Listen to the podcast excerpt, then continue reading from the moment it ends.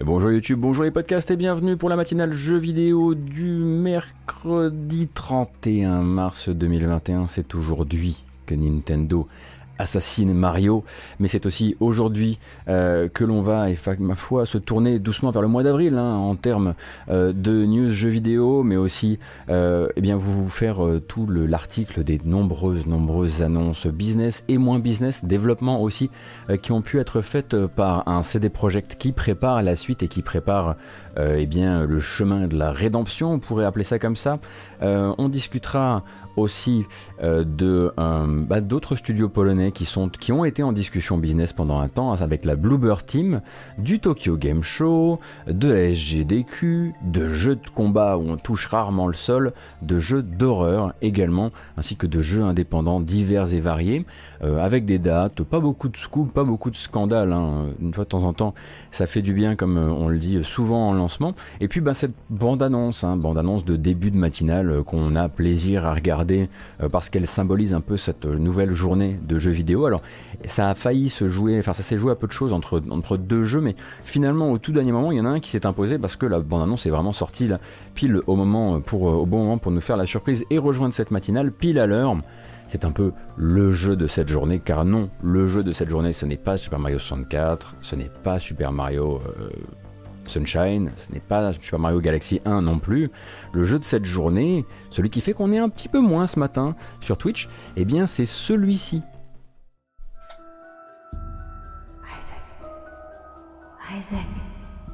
Isaac, it's time to get up.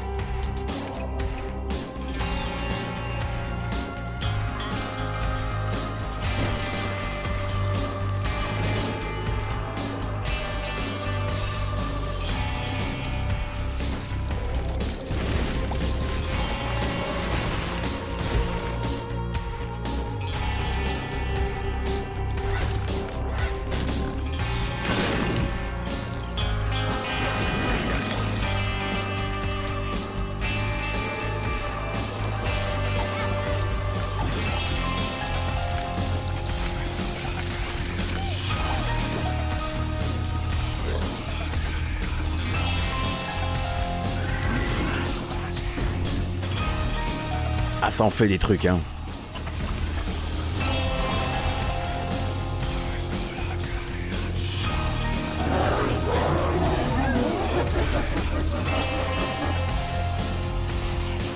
Binding of Isaac Repentance, donc la dernière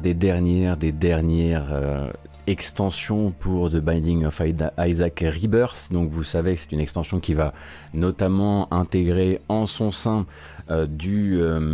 Anti-Birth, donc qui était un mode de la communauté qui a fini par devenir assez intéressant pour que les développeurs décident de l'intégrer. C'est une grosse journée, puisqu'en gros ça veut aussi dire que Nicalis va enfin avoir terminé quelque part, en tout cas avec Isaac, dans le sens où c'est la dernière extension sur laquelle accepte de travailler Edmund Macmillan. À part ça, on rappelle que Nicalis, ce n'est pas que le bon Isaac, c'est aussi des méthodes managériales et des méthodes de relation avec les indépendants qui sont très discutable, mais aujourd'hui tout ça s'est oublié, car il y a une nouvelle extension d'Isaac qui sort, une nouvelle extension avec de nouveaux boss, de nouvelles zones, une toute nouvelle méta aussi, et c'est ça qui fait qu'aujourd'hui beaucoup de streamers sont déjà en ligne ce matin pour découvrir la nouvelle méta, les nouveaux objets, redécouvrir finalement ce jeu qui est une sorte d'éternel recommencement, où à chaque nouvelle extension on prend tout ce qu'on connaissait du jeu, tout l'équilibrage tel qu'on le connaissait, on le jette aux orties et on recommence. Et donc forcément aujourd'hui c'est un grand jour pour probablement le roguelite avec la plus grande longévité, la plus impressionnante des longévités. Moi ce sera aussi l'occasion, j'imagine, de découvrir de la nouvelle musique, donc c'est toujours un plaisir évidemment, mais c'était assez évident qu'en ce 31 mars 2021 ce soit la bande annonce du matin. Alors On salue évidemment les MV et consorts, mais on salue l'UMA aussi, hein, pour qui ça doit être un jeu, un jour particulièrement intéressant et important. Et il y avait donc une deuxième bande-annonce que j'avais envie qu'on regarde très directement, mais ça tombe assez bien finalement que ça n'ait pas été la bande-annonce du matin, parce qu'en fait c'est une bande-annonce que vous avez déjà vue, juste que maintenant on a une version rallongée de cette bande-annonce. Souvenez-vous, c'était donc à l'époque du Square Enix Presents, on avait eu donc la découverte de Forspoken, anciennement Project Athia, donc cette petite bande-annonce très très courte où on avait d'abord la présentation de l'actrice qui prête ses traits et sa voix à l'héroïne du jeu, et ensuite une très très rapide séquence de gameplay où on voyait juste des mouvements traversant à travers l'univers. Maintenant il y a un nouveau cut qui a été posté par Square Enix hier, dans lequel on va voir un tout petit peu d'action en fin de trailer, et du coup on va se faire ce plaisir et la remater en entier cette bande-annonce.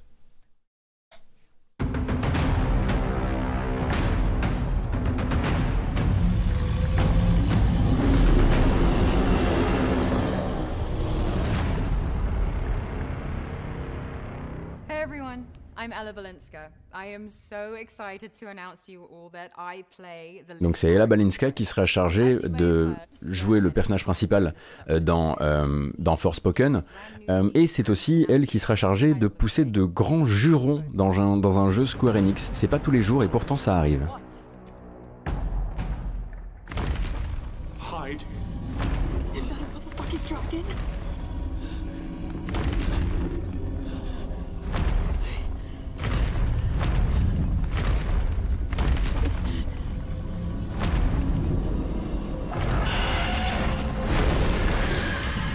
Donc ça c'est la partie qu'on connaît.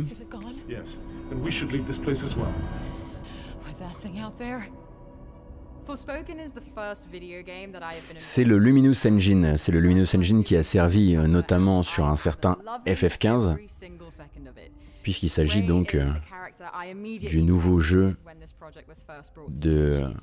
du studio fondé par Hajime Tabata après le projet FF15.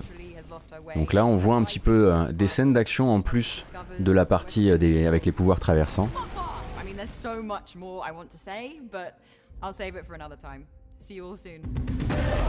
Et donc ça on connaît, mais il va y avoir du petit rap juste après.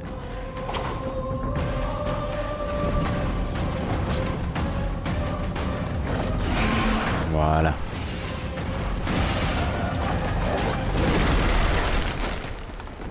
Donc des super pouvoirs, ça, c'est vu. La possibilité manifestement d'avoir un genre de perfect pari, on a l'impression, donc dans ce jeu qui s'appelait avant Project Athia et qui maintenant s'appelle Forspoken. Et on a donc pu voir un tout nouveau, voilà, une petite pépite de gameplay supplémentaire, vraiment du tout petit rab. Ça fait effectivement des trucs de super-héros dans le jeu. Ça, c'est clair, ça a l'air d'être le projet, ça a l'air d'être celui-ci de toute façon depuis le départ. Je pense pas que ce soit le même gameplay que FF15, cependant. Après, ils ont dit de base que ce serait un jeu d'action avec des aspects RPG, donc on peut partir du principe. Faut quand même se rappeler aussi que c'est un studio qui, il me semble, pour l'occasion, est allé toper le jeu s'appelle Forspoken. Est allé toper des spécialistes du combat venus du combat design venus d'autres studios, et notamment de chez Capcom, si je dis pas de bêtises. Oui, effectivement, alors oui, il va falloir s'y faire. Voilà, le jeu japonais met maintenant des fuck-off dans le texte. Voilà, on jure aussi dans un jeu Square Enix, c'est une possibilité. Ah si, les mecs de Capcom, c'est pour FF16. Ah oui, effectivement. Non, c'est pour FF16, le combat designer de DMC. My bad. Mes excuses, comme on dit, pardon. Donc il faudra voir évidemment ce que ça propose, mais bon, a priori ça devrait être une aventure complètement différente en ambiance, puisque donc ce personnage qui est donc sans pouvoir au début de l'aventure va découvrir ses pouvoirs, qu'ils soient des pouvoirs de combat, ça a l'air d'être des pouvoirs liés à vraiment de la magie, dans un univers qui lui est complètement étranger, qui s'appelle Athia, justement, d'où le nom Project Athia. Et donc ça devrait aussi être une aventure assez solitaire, même si on comprend que le personnage manifestement discute avec quelqu'un via soit la télépathie, soit une oreillette, quelque chose. Enfin bref, le jeu risque probablement de se révéler à nous plus avant dans les temps à venir, puisqu'il est prévu pour 2022 sur PS5 et PC par Square Enix et Luminous. Merci beaucoup à Vialet pour les 5 gifts. Merci beaucoup.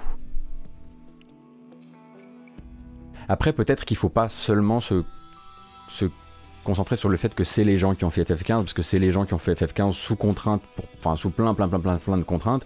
Là, c'est un studio qui agit maintenant sans Hajime Tabata, et qui, enfin oui, bien sûr, il l'a quitté en 2018, et qui maintenant trace sa propre route. On peut espérer que ce ne soit pas juste un FF15 like, hein, même ça en partage d'abord le moteur.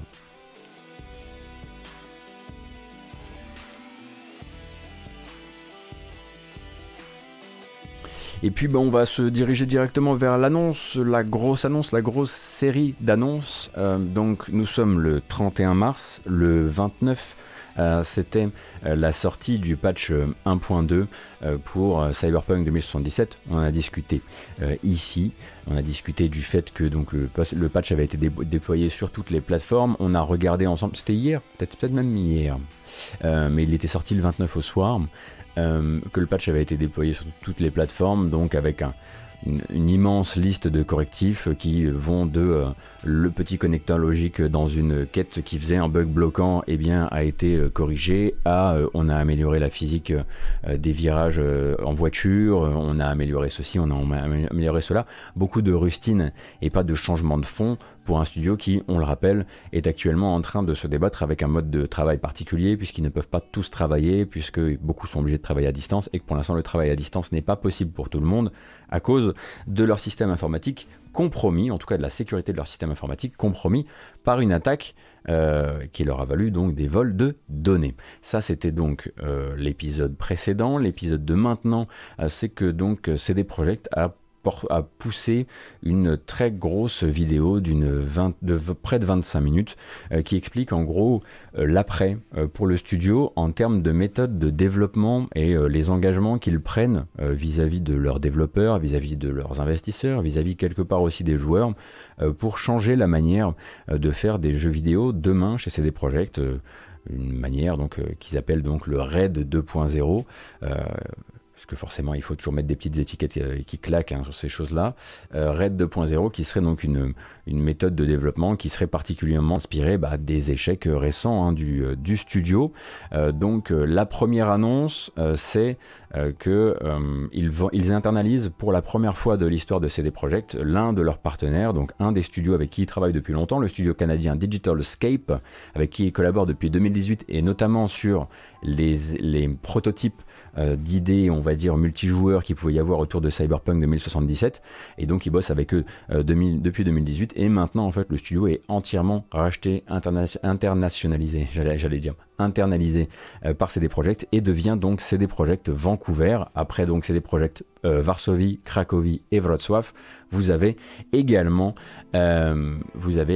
CD Projekt Vancouver, donc qui va normalement permettre de revoir la manière dont eux voudraient faire des jeux vidéo. Alors évidemment tout ça c'est des grandes phrases et beaucoup de grands engagements pris, on va dire. C'est naturel et nécessaire dans une période où il y a quand même un grand mouvement de défiance vis-à-vis de tout ce que pourra annoncer le studio dans les temps à venir, de faire tout un grand plan de j'ai changé.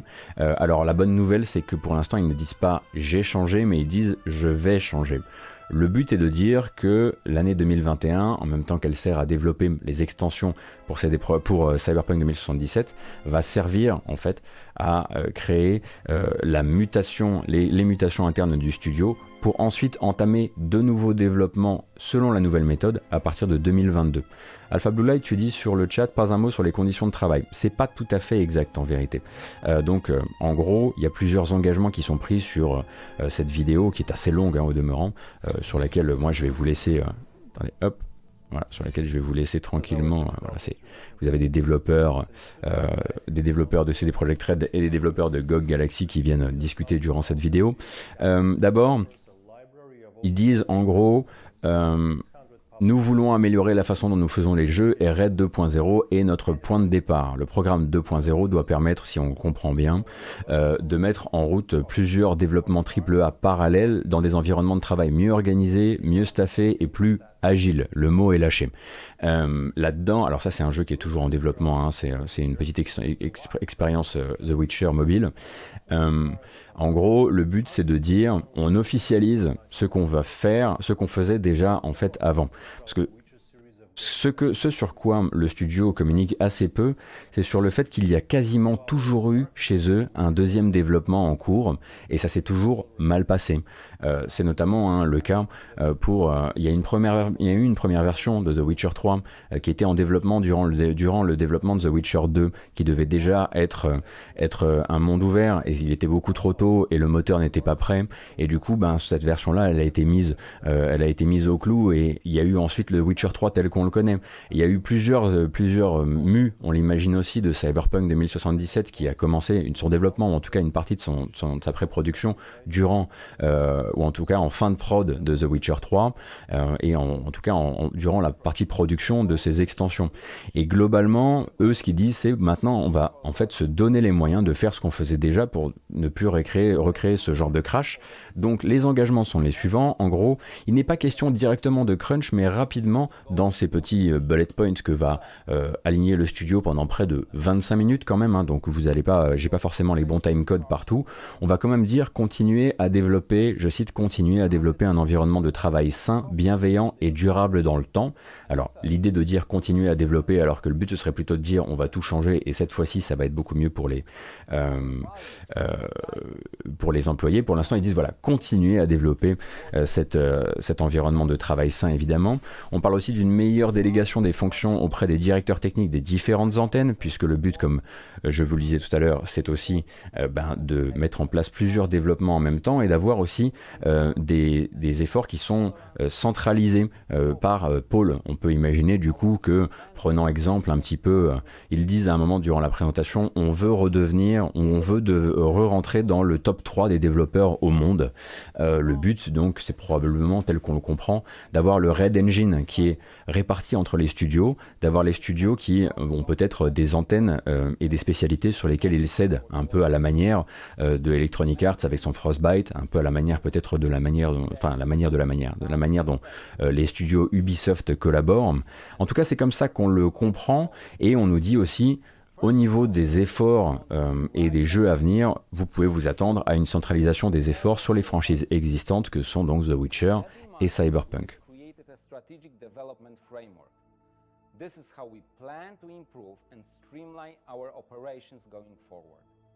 Alors, il y a beaucoup de trucs hein, dans cette communication qui sont un peu lunaires, je vous préviens, notamment le moment où ils disent avant on faisait des purs RPG et puis maintenant on fait des RPG avec de l'action dedans. Là genre non, vous avez jamais vraiment fait de purs RPG, mais c'est voilà. Et donc attendez, voilà, on va peut-être se mettre là. Chut, hop, voilà comme ceci. N'hésite pas full screen, tu ne veux pas te voilà. Que voici. On est sur Gamecult qui a posté l'image, donc on voit qu'il se donne jusqu'à en fait 2022 pour opérer les transformations nécessaires donc à la mise en place de projets AAA parallèles qui seraient donc tous des AAA single, on va dire solo, mais avec une expérience en ligne en à côté de ça. Et donc cette fameuse livraison agile des contenus, comme ils disent. Alors moi, c'est évidemment des choses que je ne comprends pas tout à fait, dans la mesure où je ne suis pas dans le développement, mais il y a beaucoup, j'imagine, beaucoup de novlangue qui est utilisée à ce moment-là. Et en gros, ben, c'est pour eux une manière de dire, écoutez, on va changer la manière de non seulement fabriquer les jeux, mais aussi la manière d'en parler. Il faut comprendre que l'une des promesses principales, une fois qu'on a vraiment dépasser la partie voilà comment on va développer des jeux, il y a la partie comment on va communiquer sur les jeux, et ça ça va être la partie qui va nous intéresser nous. Le but c'est de dire on veut des cycles de développement plus courts et on veut des cycles de communication qui commencent plus tard dans ces développements plus courts.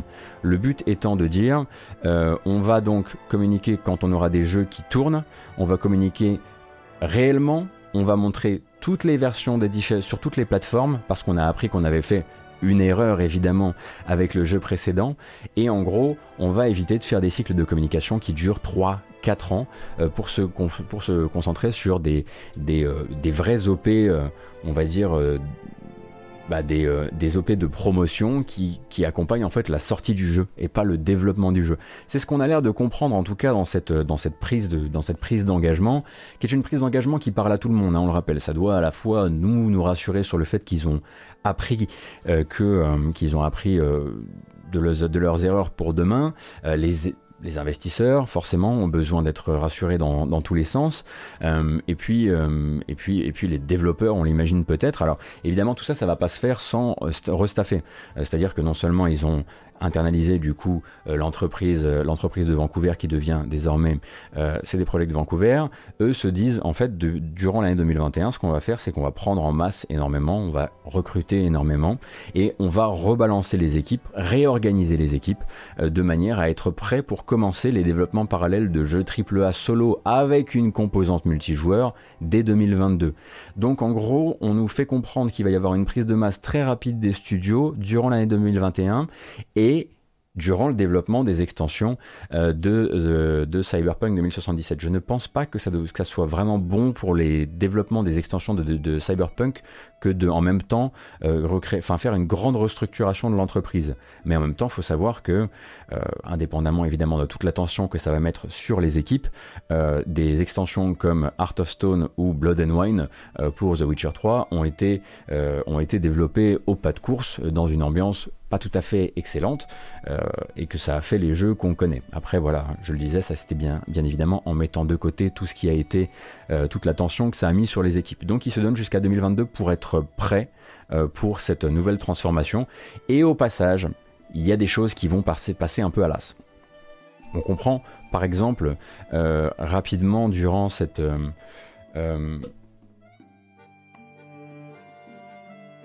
on comprend durant cette présentation, pardon, il me fallait un peu de café parce que je parle beaucoup, que le fameux multijoueur de Cyberpunk 2077, qui devait être une extension standalone qui devait arriver plus tard, eh ben, un petit peu jeté aux oubliettes, en gros tel qu'on le connaît actuellement. En gros, ne sortira pas un Cyberpunk multijoueur en fin de cette année ou l'année prochaine ou quoi que ce soit.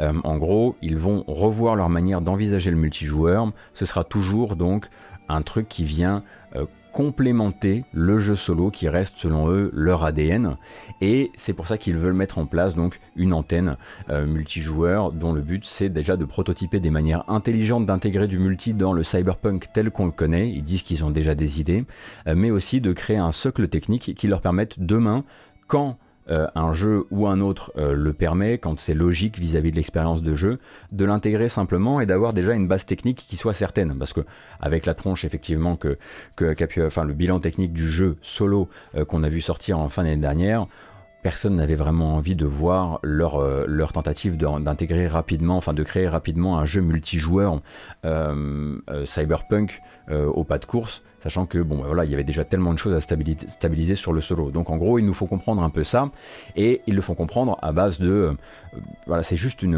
en gros, comment dire, ils le font comprendre dans un coin de la présentation vidéo qui est mise là à disposition, et puis ensuite c'est via un coup de fil dont le contenu a été récupéré par Video Games Chronicles, que donc Adam Kicinski va clarifier le truc. En gros il dit, je vous cite, on change d'approche, on veut du online dans nos futurs jeux, mais une chose après l'autre, on va travailler à améliorer l'expérience de notre jeu solo, mais on ne va pas travailler sur de gros projets multijoueurs tout de suite. Le but est de complémenter nos jeux solo avec du multijoueur, et qu'en gros ça soit fait seulement quand ils seront prêts finalement, hein. Ça c'est un peu ce qu'on capte au fur et à mesure. Dans ce même appel, manifestement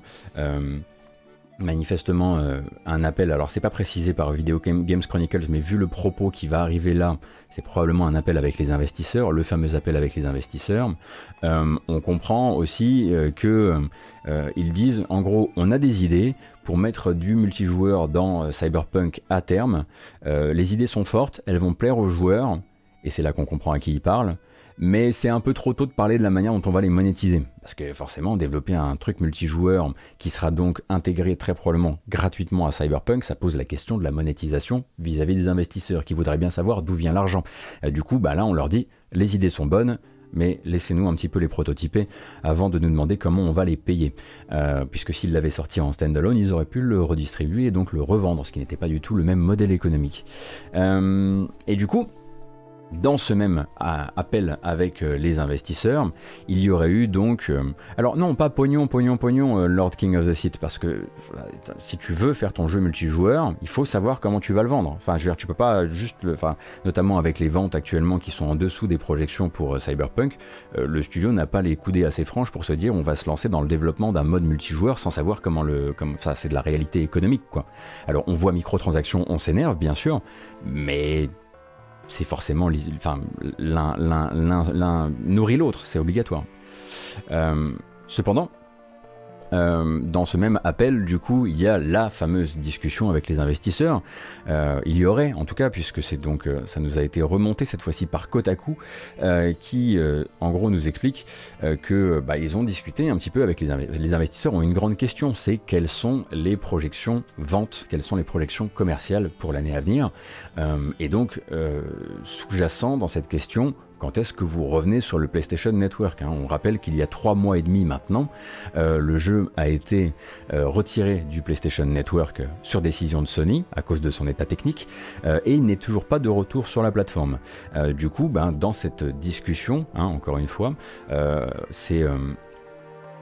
Michal Novaski, pardon, qui a l'air d'être le spécialiste business, enfin le chargé business du studio, qui leur répond et qui dit en gros, ben écoutez, nous on a livré là la 1.22, ça nous semble être un moment très important et un moment charnière dans les discussions qu'on pourrait avoir avec Sony dans les temps à venir, parce que le jeu ne s'est jamais aussi bien porté, naturellement, et donc ils pensent que d'un point de vue des projections business, ça, enfin comment dire, la relevée des ventes du jeu reposerait sur 2 leviers, qui sont d'un côté la sortie des patchs next-gen, puisque le jeu, pour rappel, devait avoir ses patchs Series X et PS5, mais finalement attendra la fin de l'année, enfin la deuxième partie de l'année pour les avoir. Et puis de l'autre côté, le retour du jeu sur le PSN, qui pour lui pourrait profiter en fait et avoir un impact positif sur l'ensemble des plateformes sur lesquelles le jeu est disponible, puisque le jour en fait où Sony va accepter de le voir revenir sur la plateforme, d'un point de vue image à extérieur, ça dit en gros le retour en grâce, ça dit en gros le travail a été suffisamment fourni pour que Sony accepte. Du coup, il estime qu'il risque d'y avoir une sorte de buzz positif comme ça, où les gens vont se dire c'est bon, bah là maintenant le jeu est réparé. De mon avis, vous le savez, on est encore très très loin du jeu qui avait été promis, mais voilà, en tout cas, au pôle business, on imagine qu'à partir du moment où PlayStation le laissera revenir sur sa plateforme, ça profitera aux ventes de tout le monde.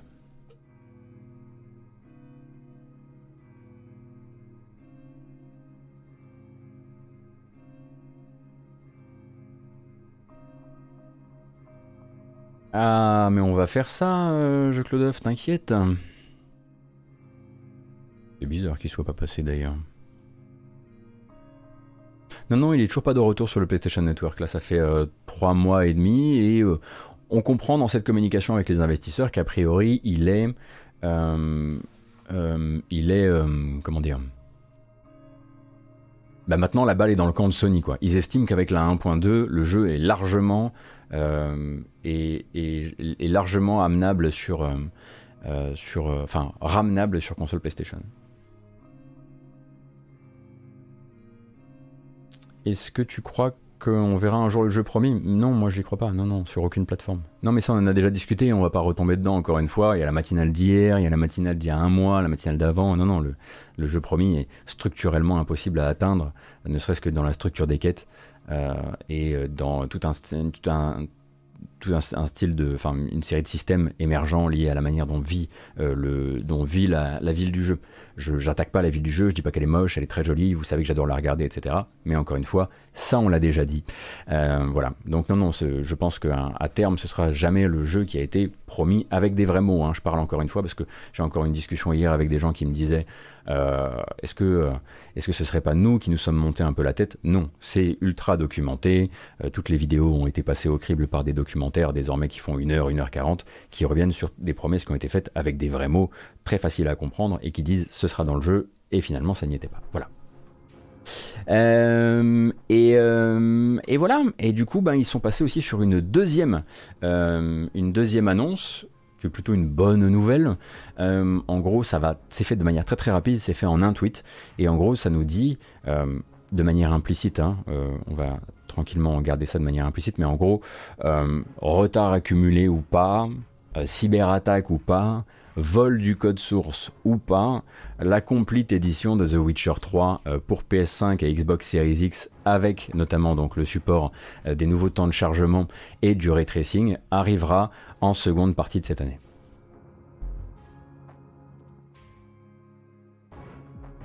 Donc ça contient aussi tous les DLC, etc. etc. Mais en gros, voilà une production qui risque de leur faire pas mal de thunes.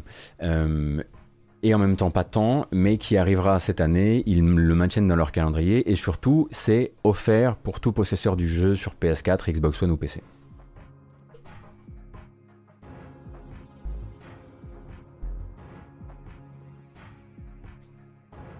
Si, le ray tracing sera dispo sur PC, Binous, si, bien sûr.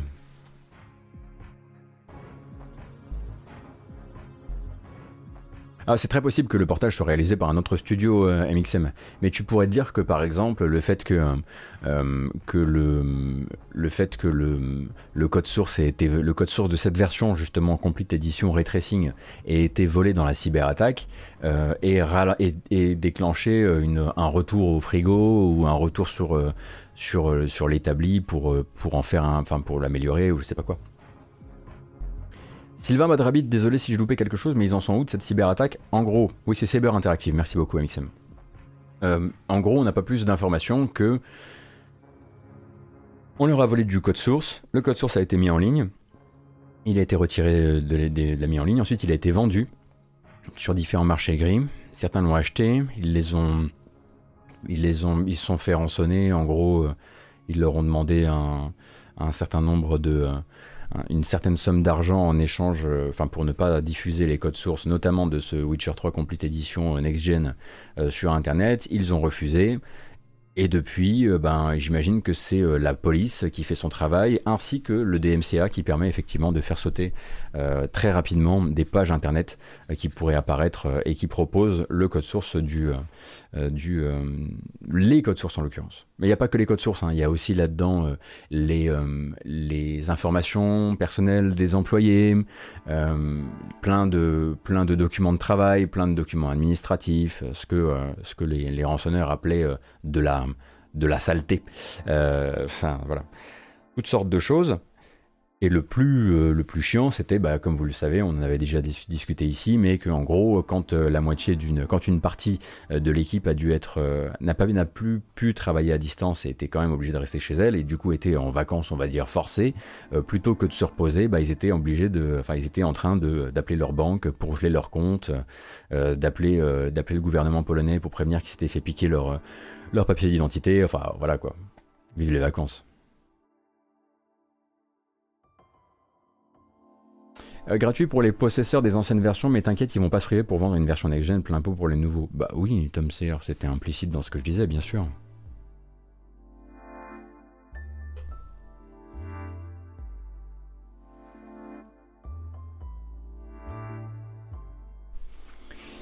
Donc en fait, si vous voulez, là, ce qui est en train de se passer, c'est forcément, il y a une opération, c'est pas du washing ou quoi que ce soit, mais il y a une opération, là, il faut dire qu'on apprend des erreurs, il faut dire qu'on le refera plus, il faut utiliser des mots qui claquent, qui font stylé, agile, faire plus confiance, déléguer mieux, et tout ça, en gros, là, il est important, en fait, de se refaire la cerise aussi, pour avoir la meilleure réputation possible, quand viendra l'heure de sortir vraiment la boîte de chocolat, le nouveau The Witcher, qui là sera le moment du tout est pardonné pour une partie du public, mais avant ça, il faut préparer le terrain.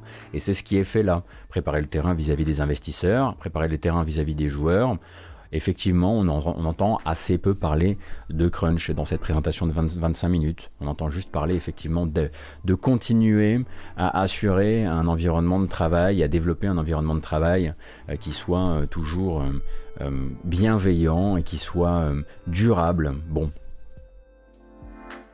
Est-ce que c'est pas un peu tôt? Ben, c'est là qu'on comprend en fait le calendrier de CD Projekt Red et de CD Projekt de manière générale. C'est-à-dire que pour eux, la 1.2, c'était le marqueur. C'était top à la vachette. Maintenant, on y va. Et maintenant, on se laisse plus en fait rouler. On se laisse plus rouler au sol, quoi.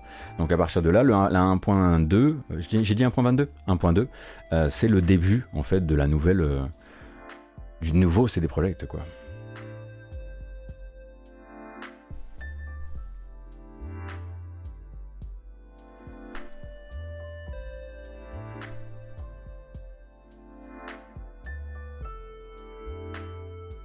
Donc on le rappelle, si vous êtes arrivé en cours de route, l'annonce principale, CD Projekt donc achète un studio basé à Vancouver avec qui il travaillait depuis 2018, qui s'appelle maintenant CD Projekt Vancouver, le premier studio non polonais de la galaxie CD Projekt, même si à côté de ça, on rappelle, il travaille avec beaucoup de partenaires extérieurs, avec beaucoup de travail externalisé, et à côté de ça, ils annoncent donc Red 2.0, un programme de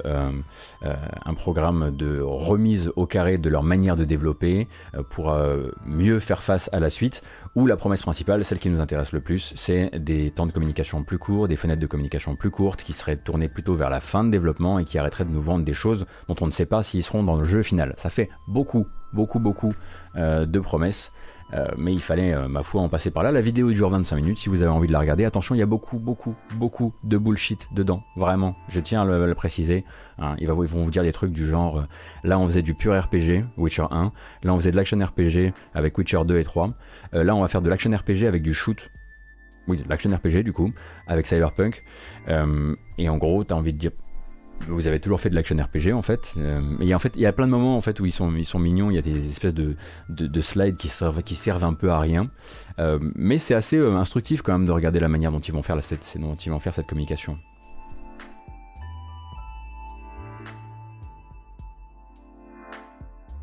Et donc, est-ce que la 1.2 ne serait pas la mort de Cyberpunk? Bah, Rémi, maintenant, c'est vraiment les extensions qui vont faire foi. Les extensions et le moment où ils vont essayer de faire revenir des gens en injectant un mode multijoueur qui sera plus du coup un jeu à part, mais qui sera un mode multijoueur. Mais maintenant, effectivement, le focus, c'est les DLC. Et en même temps, quelque part, j'avoue que moi, ça m'intéresse. Parce que je me dis, si demain... C'est vrai que des slides qui servent à rien, c'est l'école Pouillot. Vous avez raison, je vois que vous connaissez le bonhomme. Si à côté de ça... ils se concentrent sur les DLC. Les DLC, c'est le meilleur moyen d'avoir les quêtes qu'on espérait avoir un jour dans Cyberpunk. De toute façon, on va pas refaire les quêtes existantes, on va pas les réécrire, on va pas leur mettre des nouvelles issues, on va pas les ouvrir. Les quêtes, elles sont là, elles vont pas bouger. Donc, s'ils font des DLC qui s'intègrent de manière naturelle au flot de l'aventure Cyberpunk telle qu'on la connaît, avec de meilleures quêtes, avec des quêtes qui sont plus réactives, avec voilà, on aura peut-être la chance d'avoir une expérience globale moyenne un petit peu poussée vers le haut. Ça, ce serait quand même extrêmement cool. C'est ce qui, moi, pourrait me faire revenir vers le jeu. Parce que de toute façon, l'existant, on n'y touchera pas. C'est comme pour The Witcher 3. Les meilleures quêtes de The Witcher 3 sont quasiment toutes dans Blood and Wine. Quasiment, en tout cas, moi, toutes mes préférées sont dans Blood and Wine ou presque. Et si j'avais pu les avoir effectivement dans le flow de The Witcher 3, qui est pas du tout un mauvais jeu, bah ça aurait monté la qualité globale de l'expérience de The Witcher 3. Et j'espère qu'ils vont le faire comme ça, parce que globalement ils ont la possibilité de le faire. Ils avaient dit notamment qu'il y avait tout un arc de quête qui est censé avoir été coupé selon certaines rumeurs qui se passaient donc au sein de la Maxtac, donc le service de sécurité de la ville de Night City. S'ils décident d'en faire un arc qui rejoint l'expérience globale, enfin l'expérience de base, on monte la moyenne, quoi. On monte le niveau de qualité moyen.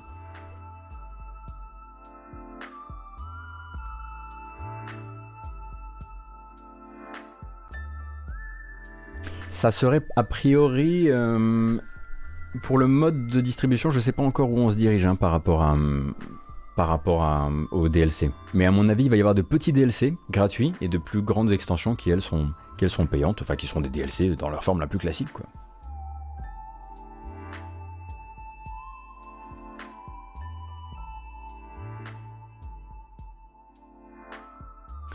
Et il me semble qu'on peut enfin souffler et arrêter de parler de CD Projekt ce matin. Il est 10h16, c'est pas mal. On va pouvoir du coup rester en Pologne. Eh oui. Oui, Cobraxide, t'inquiète. Je connais Dorf Romantique, on en parle souvent, souvent ici.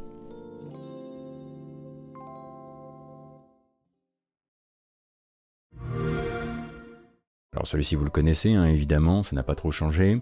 On est donc sur The Medium. On a eu une petite communication un petit peu frondeuse, très courte mais très frondeuse hier du studio Bloober Team qui donc via une discussion avec le site polonais Bankier, qu'on imagine être un site du coup basé sur la finance, eh bien s'est fendu d'une petite déclaration qui était en gros de dire souvenez-vous, quand nous étions en communication, en discussion avec de très nombreux partenaires, en tout une douzaine d'entreprises, certaines basées en Pologne, d'autres au Royaume-Uni, d'autres aux USA, dans le but de trouver une société qui voudrait prendre une part majoritaire dans l'entreprise et donc investir de manière assez large dans le studio, et bien finalement, depuis ces discussions qui ont commencé l'été dernier, l'été 2020, eh bien on a décidé qu'on n'allait pas faire ça. On a décidé qu'on n'allait pas du tout se laisser prendre une part majoritaire.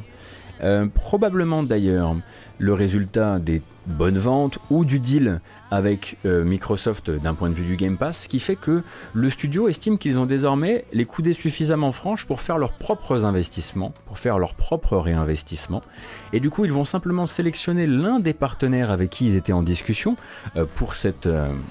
Ah, mais ne spoilons pas trop, enfin. Ils vont simplement sélectionner l'un de ces investisseurs et en faire, on va dire, un partenaire stratégique particulier. L'explication donnée par le boss du studio est assez simple. Le but, c'est de laisser donc l'entreprise prendre... la citation, c'est celle-ci. Navré. À ce stade, ce serait incompatible avec notre culture d'entreprise et ça pourrait s'avérer limitant dans la valeur que peut prendre notre entreprise dans les années qui viennent, surtout vu les projets que nous menons actuellement et ceux qui sont planifiés pour la suite. Alors, c'est intéressant de se dire que la prise de parti majoritaire d'un éventuel nouvel acteur dans la société Bloober Team pourrait être embêtante pour les projets en cours, sachant que le projet en cours, tel qu'il a été teasé pour le moment et tel qu'il doit être dévoilé normalement cet été, est donc, pour rappel, une licence, un jeu dans une licence d'horreur existante pour le compte d'un éditeur non moins connu, ce qui a laissé penser, ce qui nous laisse toujours imaginer, vu qu'ils avaient déjà collaboré avec Akira Yamaoka sur The Medium, qu'ils sont peut-être au travail sur l'un des deux jeux Silent Hill qui sont actuellement en rumeur depuis quelques mois maintenant sur Internet, et ailleurs d'ailleurs. Du coup, ils estiment qu'ils préfèrent garder la main, faire leurs propres investissements, ne pas se faire tordre le bras par un quelconque nouvel actionnaire, histoire probablement, si jamais la collaboration avec cet éditeur non moins connu se passe bien, de pouvoir continuer comme ils le voudront, s'ils veulent continuer, sans avoir forcément un nouveau décisionnaire qui décide et qui dicte la prochaine marche du studio. Donc c'est vrai qu'on a plus l'habitude ces derniers temps de voir des studios qui communiquent sur le fait que ils ont laissé rentrer Tencent, rarement de manière majoritaire, hein, mais ils ont laissé rentrer Tencent, ils ont laissé rentrer machin, il y a Embracer qui a racheté machin et tout. Et eux en fait dans cet écosystème où on a l'impression que tout le monde absorbe tout le monde, ils font une conversation, une communication inverse qui est hyper intéressante du coup, parce que je suis sûr qu'elle doit susciter un certain élan de sympathie un peu curieux chez une partie du public, qui est de dire alors nous on s'est un petit peu laissé renifler le derrière pendant un temps, on a pesé le pour et le contre, on a regardé notre portefeuille et on s'est dit en fait c'est pas la peine, et ça je pense qu'il y a une partie du public qui doit beaucoup aimer.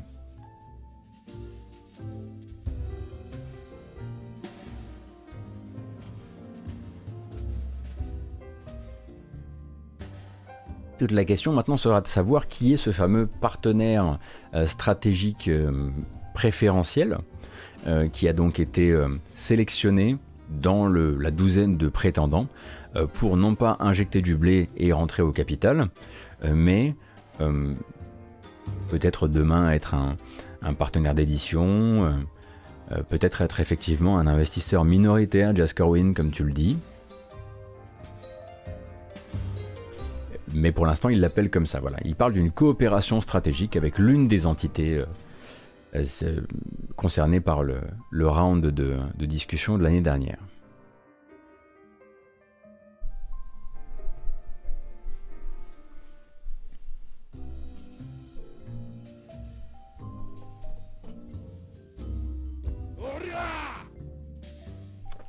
Il est bien ce petit morceau quand même, n'est-ce pas? Merci Lumilévi pour le 4e mois d'abo. Zéro espoir de voir The Medium passer chez Sony. Bah, pour l'instant, il est quand même très Game Pass. Hein. Donc là, non. Je pense que c'est pas pour tout de suite. Un jour, peut-être, mais bon.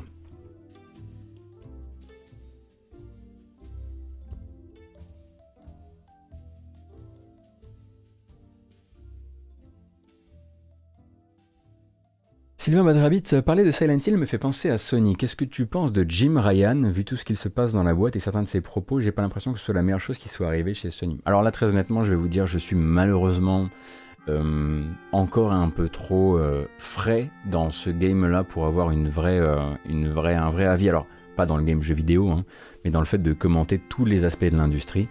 Pendant longtemps, en fait, l'univers de la console a été quelque chose qui était quand même très regardé par mes collègues, et parfois je les ai laissés faire. Notamment là par exemple, je suis bien incapable de te dire quel est mon avis sur Jim Ryan à l'heure actuelle, et je préfère pas dire de bêtises.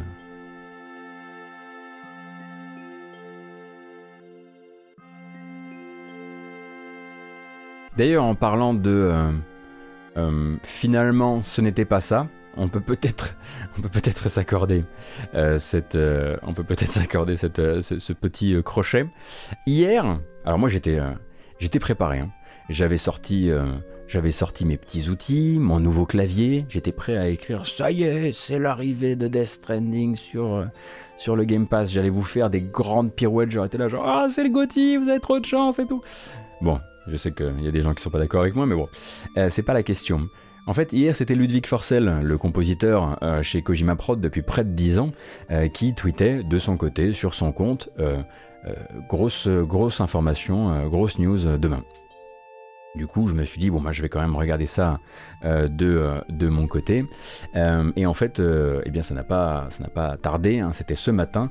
Donc Ludwig Forsell, compositeur sur la musique de Death Stranding, sur la bande originale de Death Stranding, mais aussi celle de Metal Gear Solid 5, annonce en fait qu'il retourne en indépendant, il retourne en freelance, il quitte Kojima Prod après... alors, j'imagine que quand on dit quasiment 10 ans, c'est en gros 10 ans de collaboration avec Kojima. Et en gros, il quitte Kojima Prod et il retourne faire du travail en freelance. Alors, est-ce qu'il travaillera encore avec Kojima pour autant? C'est difficile à savoir, difficile à dire. Pour l'instant, lui se dit prêt à accepter de nouvelles aventures dans tous les types de médias, que ce soit du jeu vidéo ou autre chose. Donc, on peut s'attendre à le voir peut-être se diversifier dans les temps à venir. Est-ce que ça veut dire que les jeux Kojima Prod ont perdu un des projets de Kojima Prod a perdu son compositeur en cours de route ou pas? Ça, c'est quelque chose qu'il faudra voir. J'espère que non. Mais du coup, aucune annonce vis-à-vis des jeux du studio pour le moment. Simplement, c'est lié à la carrière de Ludwig Forsell. D'ailleurs, on va s'écouter un peu de Ludwig Forsell. Je me dis que ça peut être sympa.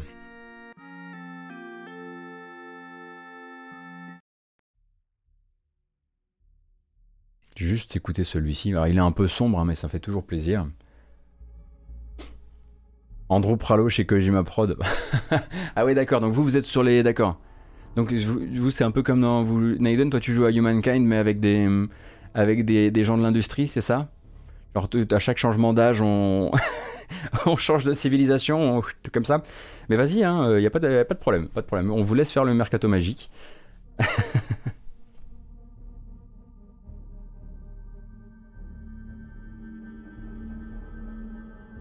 Catastrophiquement nul ce jeu, lit-on à propos de Death Stranding. Vous savez, moi je suis très en colère contre Death Stranding, hein, notamment sur toute sa partie, hein.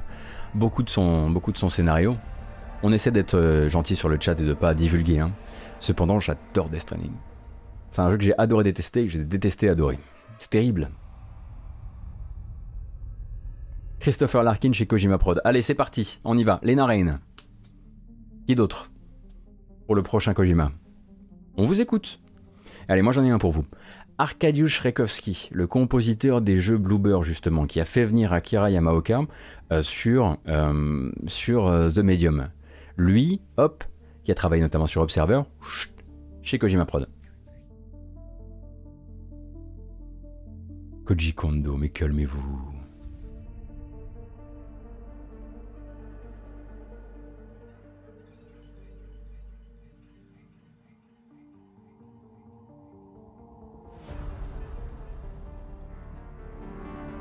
Ah, ça fait du bien quand même. Donc Ludwig Forsell, c'est finalement une news beaucoup plus courte que ce qu'on aurait espéré. On aurait voulu un beau trailer, on se serait dit tiens, bah non mais en fait je me suis un peu calmé parce que rapidement dans la journée d'hier je me suis dit mais pourquoi Kojima Prod laisserait Ludwig Forsell faire le teasing du jeu. Et en même temps je me rappelle de l'époque où c'était les doubleurs de jeux vidéo qui faisaient les teasings. Alors je me suis dit c'est possible.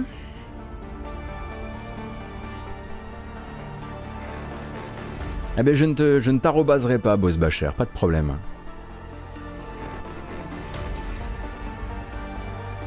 Alexandre Desplat chez Kojima Prod. Là on parle. Là on parle à fond. Oh, c'est la meilleure idée que j'ai lue, de très très loin. Bravo Nathan. Ça n'arrivera jamais évidemment, mais bravo.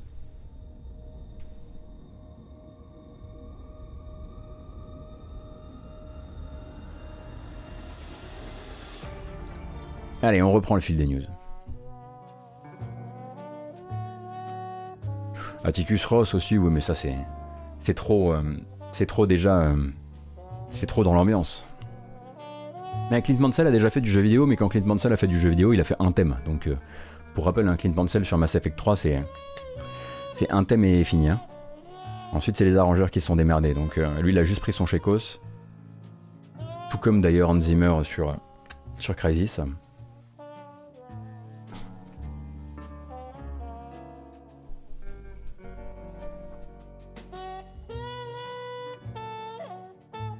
Je sais pas si vous aviez, vous aussi un peu sourcillé d'apprendre que Biomutant était un jeu qui allait être distribué sur Origin.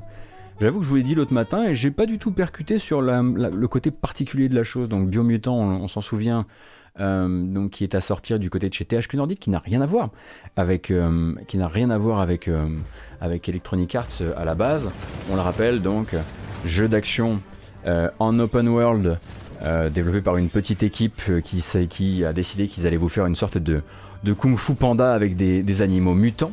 Et le jeu sortirait évidemment pas en exclusivité sur Origin, mais sera disponible sur PC via Steam, Epic Games Store et Origin. Comme ça, THQ Nordic se fout à la colle avec tout le monde. Mais ce n'est pas tout. En fait, le jeu va aussi rejoindre le programme EA Play Pro. C'est-à-dire qui s'appelait avant le... Electronic EA Access, ou je sais plus exactement comment. Et donc l'EA Play Pro, c'est le EA Play qui est uniquement disponible sur PC, un abonnement à 15 € par mois, dans lequel vous avez tous les jeux d'Electronic Arts ainsi que d'autres partenaires. Il est sur GOG aussi, merci beaucoup. Mais il sera aussi dans le programme EA Play Pro, et de mémoire, c'est effectivement pas le premier jeu non EA à rejoindre le service, bien loin de là. Cependant, c'est, je crois, le premier jeu non EA à rejoindre le service en jour 1. Alors qu'est-ce qu'ils sont en train d'essayer de faire? Bah je sais pas trop.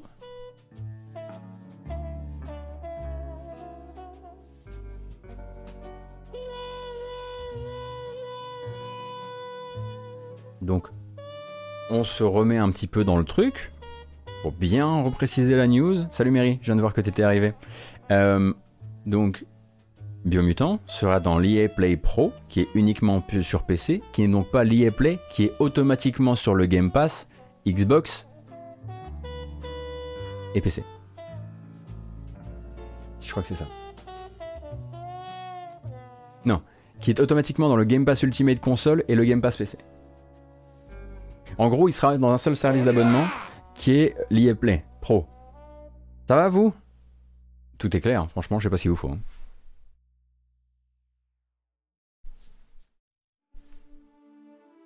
Merci beaucoup pour le gift à Mary. Et donc, le jeu sort le 25 mai, effectivement, sur toutes les plateformes.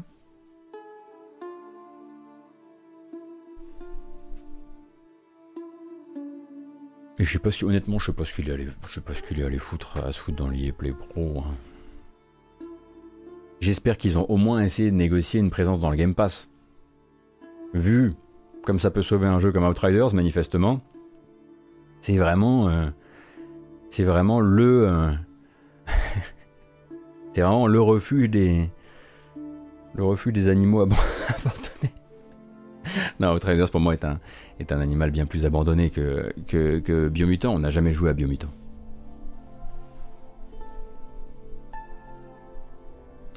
Les double A un peu boiteux, on peut dire ça comme ça en fait, effectivement. On en parlera tout à l'heure, Minouen, c'est prévu, t'inquiète pas.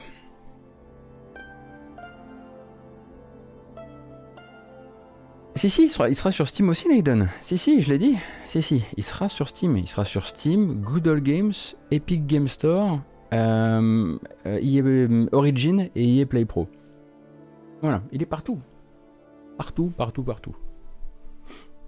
D'ailleurs, c'était un service d'abonnement de jeux sur ta télé, peut-être qu'il y est aussi, on sait pas. Et on parlait tout à l'heure de Kojima Prod et des espoirs qu'on peut avoir de temps en temps, que peuvent avoir surtout Uber et les Gaijin quand ils se rendaient au Tokyo Game Show. Eh bien, voilà, sans grande surprise, le Tokyo Game Show 2021 sera un événement entièrement à distance, sera un événement entièrement retransmis, sans aucune, ou presque aucune... réunion en présence organisée. En gros, on garde les mêmes dates, hein, du 30 septembre au 3 octobre prochain, avec toute une série de streams qui vont être organisés, où on pourra effectivement se rendre sur Gamekult si on a envie de voir Daniel, Greg et Pouillot pleurer devant leur espoir perdu de remanger et reboire entre poteaux à l'autre bout de la planète. Et donc, évidemment, en apprenant du dernier Tokyo Game Show à date, eh bien, les organisateurs promettent un événement beaucoup plus adapté à la pratique à distance. Alors, on nous parle évidemment, et avant toute chose, de plateformes e-commerce pour pouvoir acheter des goodies. Parce que c'est bon, finalement, pour ça qu'on est là. Venez pas dire qu'on va voir des jeux, les mecs. On vous a jamais cru de toute façon. Une plateforme également dédiée au réseautage business to business, un petit peu à la manière de la Gamescom, qui proposera ça aussi. Mais aussi, et ça il me semble que c'est un petit peu plus rare de voir le truc, institutionnalisé de la sorte, des démos jouables directement distribuées en ligne durant l'événement. Alors il y en avait évidemment, mais là le but ce serait de généraliser la pratique.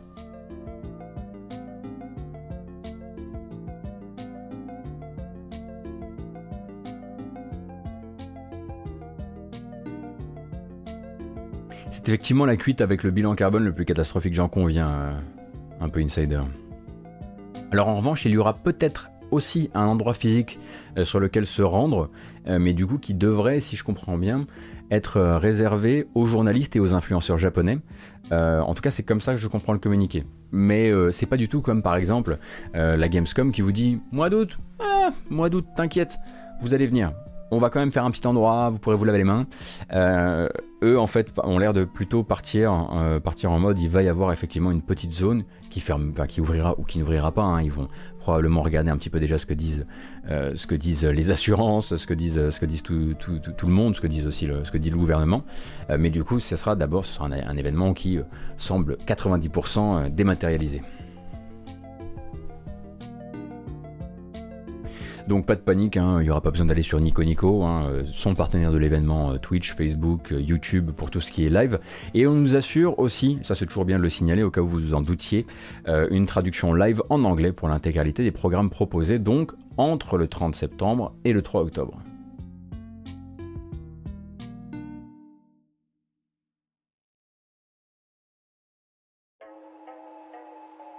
Ils font ça bien, ouais.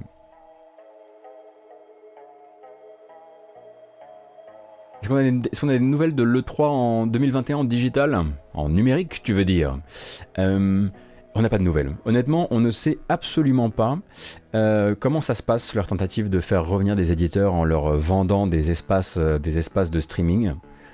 Pour l'instant, ils ne communiquent pas trop sur le sujet. On imagine qu'on devrait avoir quand même des news durant le mois prochain, parce que ce sera quand même en avril.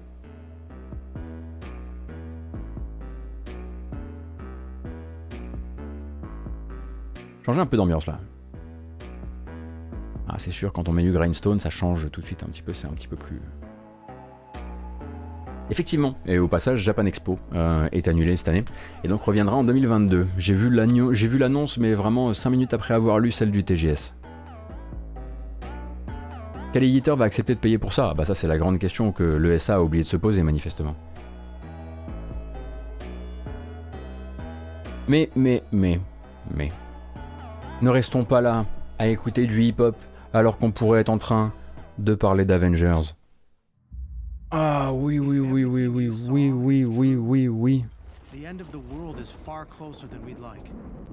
Il a fallu malheureusement que Crystal Dynamics reprenne la plume pour faire comprendre aux joueurs quelque chose qu'ils n'avaient pas particulièrement bien compris. En gros, vous le savez, la dernière actualité importante du jeu, c'est la livraison de ce nouveau contenu scénaristique dédié à Hawkeye. Donc nouveaux personnages, nouveaux contenus scénaristiques, nouveaux environnements, nouvelles missions, nouveaux boss, Maestro en l'occurrence que l'on voit ici, et ainsi de suite. De là, il y avait eu une annonce la semaine suivante qui disait... bah écoutez, on est hyper fiers de vous proposer bientôt dans le jeu des costumes, donc du contenu cosmétique inspiré du Marvel Cinematic Universe. C'est un très gros coup à la base pour le jeu, dont toute la communication a été émaillée par toutes les fois où les gens se sont moqués de lui parce qu'il essayait de faire du MCU sans avoir les droits sur le MCU, et du coup ça faisait un peu réunion de cosplayers à la Comic Con. Donc de dire en gros on va avoir des costumes inspirés du MCU, rien que pour le public américain maxi captif Marvel, c'est un très très gros coup en vérité que d'annoncer ça. Forcément ça a marché, les gens étaient là genre bah, évidemment que je vais revenir grinder dans ton jeu pour pouvoir avoir des nouveaux costumes inspirés du MCU en plus. Imaginez un peu la quantité qu'on peut proposer. On sait très bien qu'ils vont en proposer au compte-gouttes, mais imaginez la quantité qu'on va pouvoir proposer. Du coup les gens étaient là en train de se dire ah bah c'est super, je vais revenir dans votre jeu. Et puis je vais grinder, parce que c'est pour ça qu'on est là, on vient quand même grinder dans ce jeu. Le problème, c'est qu'il a fallu que Crystal Dynamics dise non, vous pourrez pas grinder pour ces costumes-là, en fait. Ces costumes-là, ils sont payants. C'est des microtransactions avec l'argent réel seulement. On peut pas vous les proposer en grind, parce que ben, on vous offre des DLC. Et derrière, la mécanique est réelle, c'est-à-dire que c'est les costumes payables en argent réel qui financent bah, les nouveaux chapitres scénaristiques qui, eux, arrivent gratuitement. N'oublions pas. Le problème, c'est que c'est pas le moment de faire ça.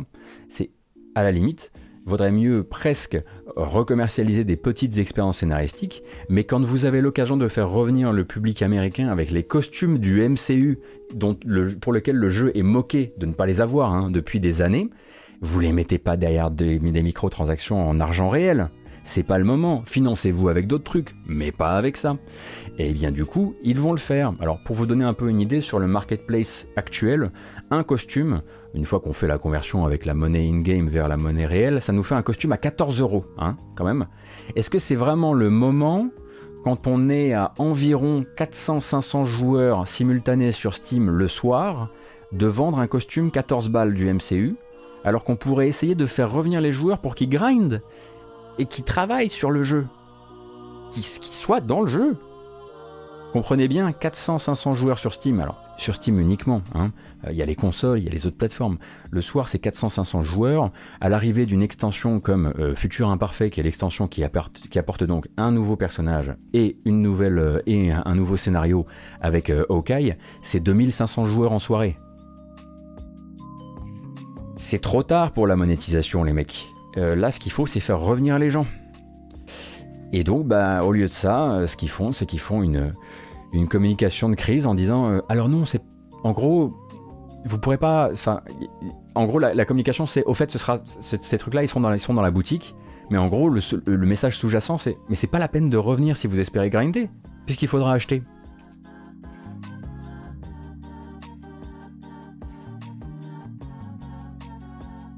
Donc honnêtement, je sais pas du tout ce qu'ils sont en train de faire, mais j'ai l'impression qu'ils sont pieds et poings liés avec un Square Enix qui a dit en gros, voilà, le plan il est comme ça, tu dérives pas du plan, comme depuis le début du développement en fait, on veut notre jeu service comme ça, parce que les autres l'ont fait comme ça, et là on est en fait...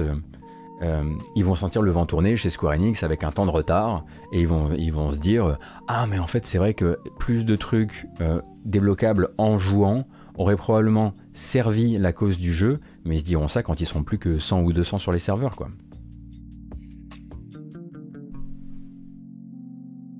Je sais pas ce que ça vaut, mais le jeu se vend un peu mieux en Angleterre depuis la sortie du patch PS5 Xbox. Oui, effectivement, c'est... Alors, le patch PS5 Xbox, il est arrivé en même temps que Futur Imparfait. Mais, bah, en tout cas sur Steam, qui est qu'un échantillon, on le rappelle, parmi tant d'autres, ça n'a fait monter les chiffres que de 400 à 500 jusqu'à 2005-3000. Imaginez être si peu de temps après votre sortie et être à 3000 joueurs sur PC en heure de pointe. Ça coince quoi, ça coince sévère. Alors évidemment ça c'est des chiffres qui sont des estimations hein, puisque c'est des estimations qui sont proposées par Steam Charts. C'est Steam Charts ou je sais plus. Attendez, je vais revérifier ça. Oui c'est par Steam Charts, donc c'est évidemment pas les informations officielles fournies par le développeur. Mais bon, je pense effectivement que la communication ne va pas du tout dans le bon sens et ne sait pas du tout ce qu'elle est en train de faire.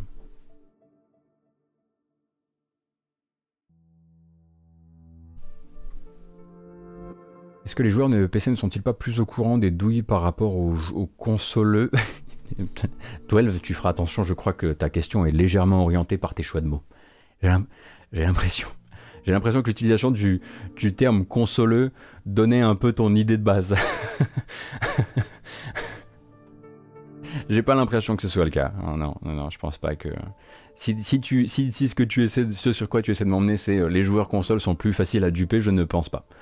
Je pense qu'ils ont mangé suffisamment de poignées de terreau depuis suffisamment longtemps pour être... Enfin, on est tous logés à la même enseigne, je pense.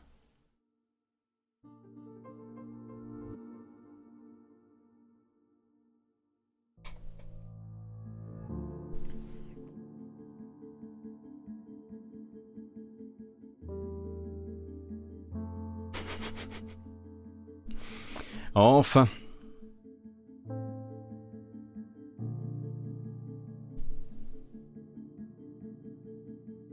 C'est l'autocorrection de ton clavier Corsair, pas mal. Excellente réponse. Écoutez, ce que je vous propose, moi, hein, vous le savez, on est sur un slow morning, la faute à Isaac, la faute au grand streamer français. Nous allons bambocher. Moi, j'ai envie de bambocher, j'ai besoin cette fois-ci de bambocher. C'est moi qui demande, c'est pas tous les jours. Allez. Combien sommes-nous ? Je dis slow morning, on est quand même plus... Non, attention, j'étais pas en train de me plaindre. Hein. C'est juste que, effectivement, d'habitude, on s'était fixé des objectifs. Alors du coup, on va juste les revoir pour voilà, se faire ce petit kiff tranquillou. Bambochons royalement, on est autour des 1200. C'est pas rien, c'est pas 3 personnes. C'est vrai.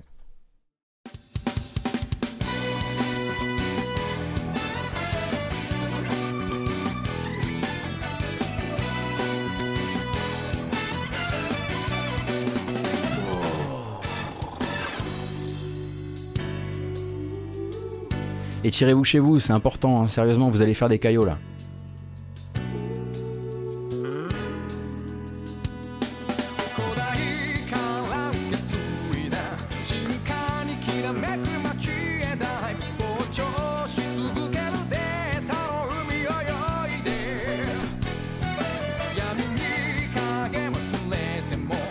Non, c'était pas une chorégraphie, je suis en train de m'étirer.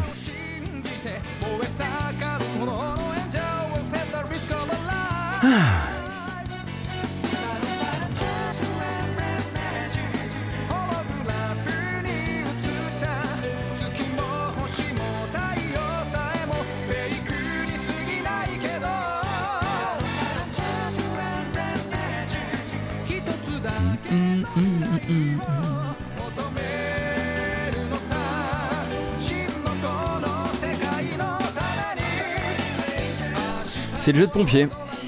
C'est comme ça.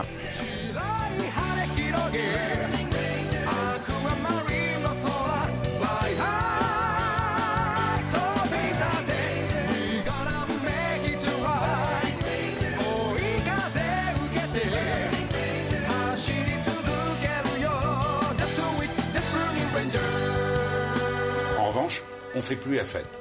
La bamboche, c'est terminé. C'est vrai, je suis tout à fait d'accord. Je pense que la seule personne qui puisse vraiment danser sur du Takenobu, c'est clairement Ken de Merugezu, de très très loin. Et je suis encore mystifié à chaque fois que je revois cette vidéo. Un nouveau me demande d'où vient la bamboche. Comment c'est arrivé cette affaire? On était en train de... Je sais plus, on a commencé à halluciner sur le nombre de gens qui venaient. Vous comme moi, d'ailleurs. On a commencé à se dire qu'on allait célébrer ça chaque matin. Et puis ensuite, il y a eu effectivement la phrase « La bamboche, c'est terminé » qui a été prononcée par un préfet qui expliquait les directives gouvernementales vis-à-vis du Covid. Donc la bamboche, la fiesta, c'est terminé. Et puis voilà, de fil en aiguille, voilà. Merci beaucoup Gunnol, et merci aussi tout à l'heure, alors attention parce que je t'ai raté, Tonton Léric et tes 5 gifts. Merci beaucoup.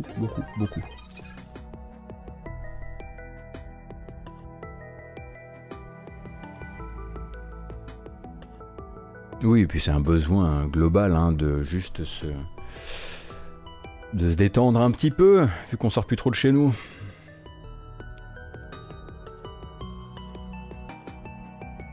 Ah, écoutez, vous vous souvenez la dernière fois quand je vous ai lu des messages échangés avec Von Yaourt pour comprendre un jeu?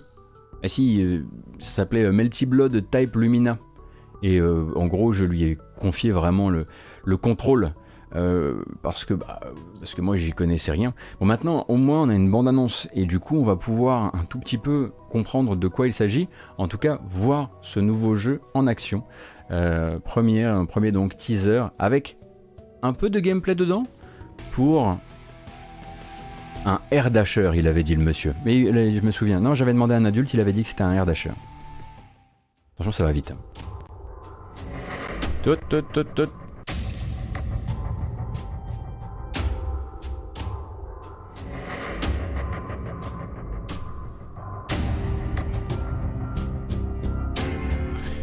Donc on rappelle que c'est un jeu de combat dans l'univers du visual novel Tsukihime. Tsukihime, prévu pour cette année sur PS4, Xbox One, Nintendo Switch.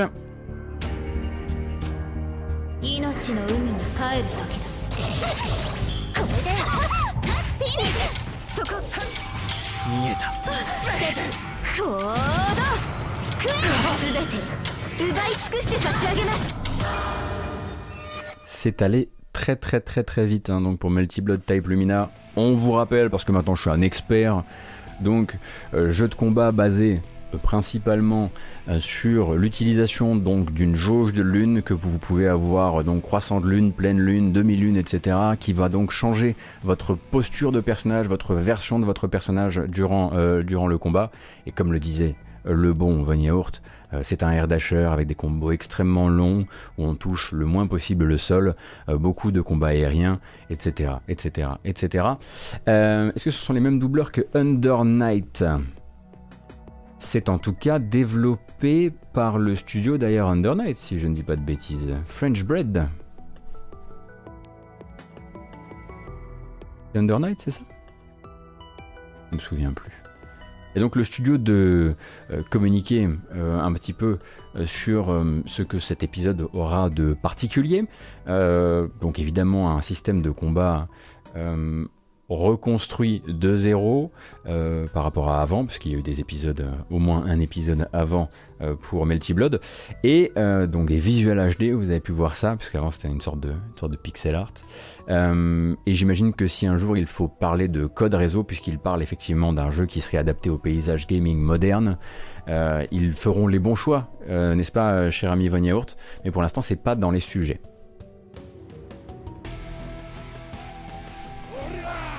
Merci Pas du King pour ton prime.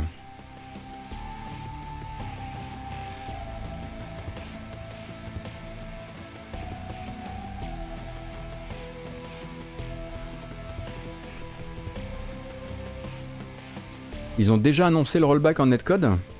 Êtes-vous sûr de ce que vous avancez? Attention hein. On ne peut pas laisser des infos de chat sur la VOD. Le rollback, c'est certain. Alors voilà. Je me fais le... C'est quoi le rollback? Alors là, il va falloir... Alors, je vais essayer de vous expliquer le rollback dans le jeu de combat, expliqué par quelqu'un qui n'y connaît rien. Le rollback est a priori une manière de faire du prédictif sur ce qui va se passer dans un jeu de combat quand on joue à distance et donc avec de la latence. De manière... C'est comme une roulade en arrière mais faite par un serveur. Pour l'instant, est-ce que je suis dans le vrai? J'ai l'impression. Ah, c'est déjà pas ça. Bon, bon, vous allez vous expliquer le rollback vous-même. Hein. Chacun ses spécialités. Moi, par exemple, c'est le café. Soluble. Allez lire Bagro Point. Voilà, tout simplement. Non, effectivement, je joue même pas la montre. Hein. J'ai assez de... J'ai assez... Non, mais moi, j'ai assez de news. Hein. Non, mais c'est pas grave. Hein. Merci beaucoup, Jarod.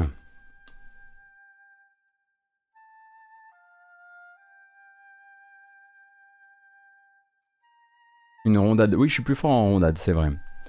Tenez, tant qu'on y est, ça aussi c'est une vidéo qui est sortie hier.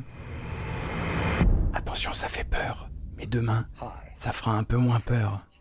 Le but, c'est de dire que Frictional Games voudrait distribuer plus de Amnesia Rebirth, le dernier épisode de sa série, et de ce fait aimerait l'ouvrir à un nouveau public, d'où le fait d'annoncer un mode aventure qui sera un mode pour les gens comme moi, les gens qui ont peur très vite, mode aventure qui vous permettra de faire l'aventure narrative de Amnesia Rebirth. Attention, ce n'est pas le jeu le plus reconnu de sa série, et de la parcourir sans être poursuivi par des monstres, sans les jumpscares, sans en gros la possibilité à tout moment de se faire massacrer son moment d'ambiance, on va dire, par des mécaniques de jeux d'horreur si c'est pas votre truc, quoi, hein. Alors ça, parfois, ça peut être très bien implémenté. Il paraît que c'est le cas dans Soma, puisque vous voulez me faire faire Soma depuis de nombreux mois maintenant, sous prétexte que le mode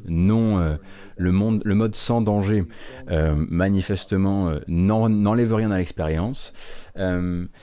A priori, ici, c'est un petit peu plus particulier parce qu'ils ont aussi pris la décision de changer un tout petit peu la DA du jeu, notamment en termes de colorimétrie, où le jeu, en fait, Amnesia Rebirth, va changer aussi un petit peu ses éclairages, va changer la luminosité ambiante, etc., pour proposer une aventure qui serait un tout petit peu moins effrayante et du coup qui perd aussi de son ambiance. Là, je suis un tout petit peu, même moi qui n'y connais rien, un peu inquiet d'entendre ça. J'aimerais bien que ce soit à la carte et qu'on puisse activer et désactiver ce qu'on veut, parce que là je trouve que c'est pas forcément une bonne idée. J'imagine qu'on pouvait tout à fait garder l'univers sans avoir forcément à modifier l'univers, l'ambiance, etc., mais en enlevant simplement les jumpscares. Enlever les jumpscares et puis c'est bon. Si on sait qu'il n'y a pas de jumpscares, si c'est promis, ça nous va, quoi. Là en l'occurrence, voilà, le fameux mode aventure nous amène à une vidéo où le développeur explique en gros, imaginez que vous serez un peu moins dans un jeu d'horreur et un peu plus dans un genre de Indiana Jones avec des événements tragiques autour. Mais c'est pas forcément... j'ai l'impression que ça change un petit peu trop du jeu de base. Après, il faudra voir, évidemment, hein, je vous dis ça, moi, c'est en première lecture comme ça. Mais j'ai pas l'impression que ce soit l'approche que Soma avait. Soma, en fait, enlevait juste les trucs les plus stressants, mais n'édulcorait pas sa proposition d'ambiance.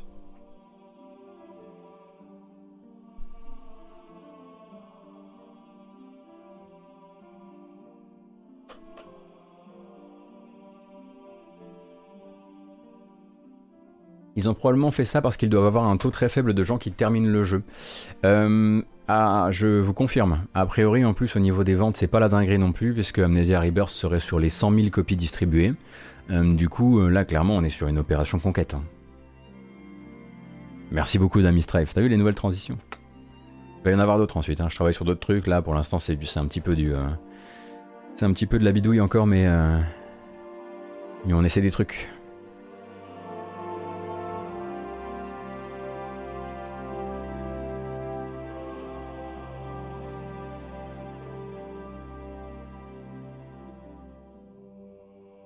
Alors, il est où mon... Bah alors... Quel coquin. J'ai une vidéo qui est allée se cacher carrément. Ah bah ça.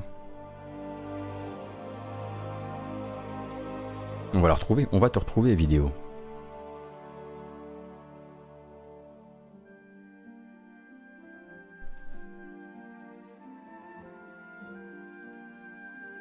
Soma c'est bien vendu car il est bon, Amnesia Rebirth c'est mal vendu car il est mauvais, pas utile de chercher midi à midi 10.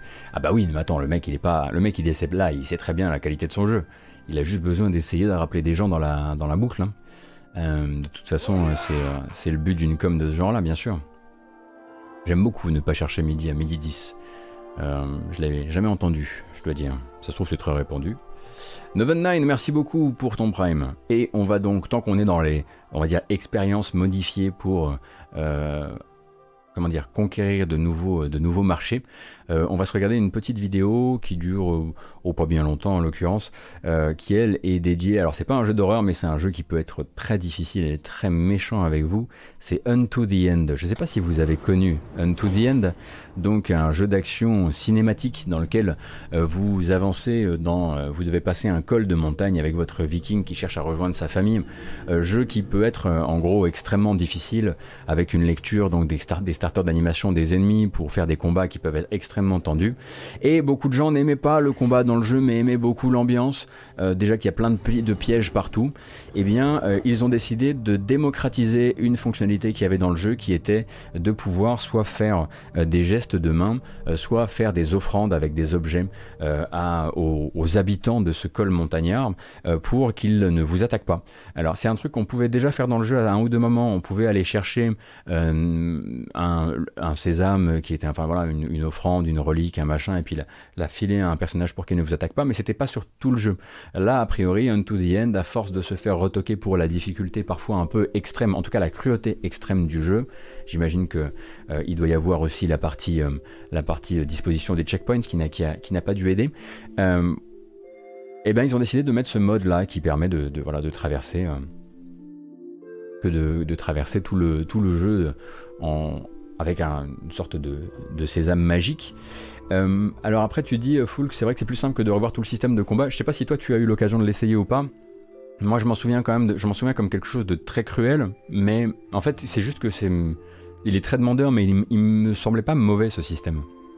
En tout cas quand je l'avais essayé en salon à la Gamescom, j'avais bien aimé le fait de commencer à apprendre, mais j'ai tout de suite compris pourquoi c'était pas une expérience pour tout le monde. Comme Below par exemple n'est pas une expérience pour tout le monde. Below, la moitié des joueurs ont envie de claquer le jeu dans les 3 premières heures quoi.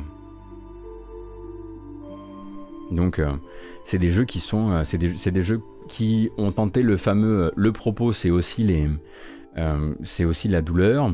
Et tout le monde ne peut pas se le permettre. D'ailleurs Below aussi hein, a fini par implémenter un peu plus tard son mode un petit peu plus sucré.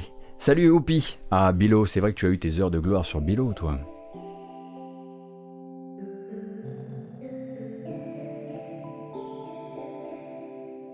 Effectivement vous pouvez prendre Bad Barian qui est un chouette jeu, très très chouette jeu, très original en plus, vous allez voir, vous allez vous marrer.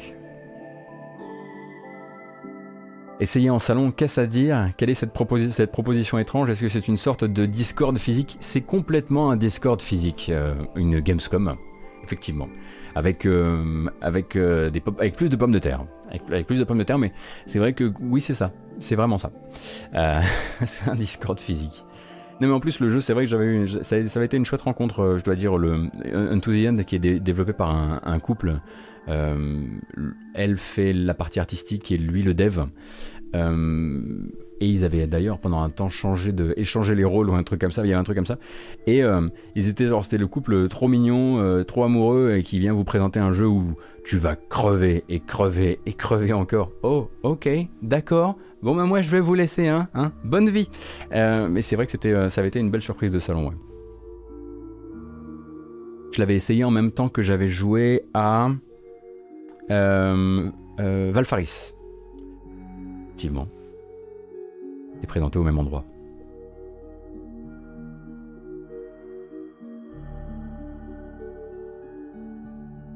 Tout à l'heure on était sur le Tokyo Game Show et c'est donc le Tokyo Game Show a fait le choix donc de la précaution. C'est le cas aussi pour le Summer Games Done Quick, donc qui devient le Summer Games Done Quick 2021 All Digital. Enfin, ça devient son nom officiel, me semble-t-il. Donc, le marathon de speedrun caritatif Summer Games Done Quick, que nous on appelle le speedon des Américains, hein, rien de plus, rien de moins. Donc rejoins donc les rangs de ceux qui ont fait le choix de l'online. Donc rien ne bouge, c'est les mêmes dates, ça va toujours commencer, ça va toujours durer une semaine, ça commence toujours le 1er avril et ce jusqu'au 11 avril, donc c'est en fait après-demain, hein. Et ce sera donc entièrement retransmis et a priori entièrement organisé à distance.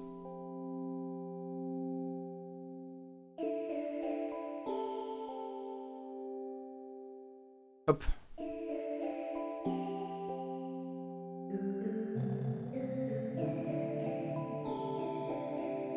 Une toute dernière info avant de passer sur la bordée de trailers qui nous attend.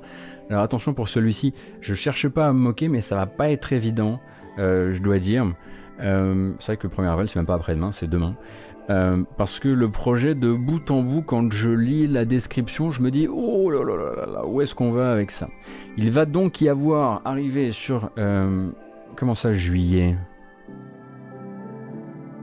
Mais pourquoi j'ai lu avril? C'est moi qui ai bu encore?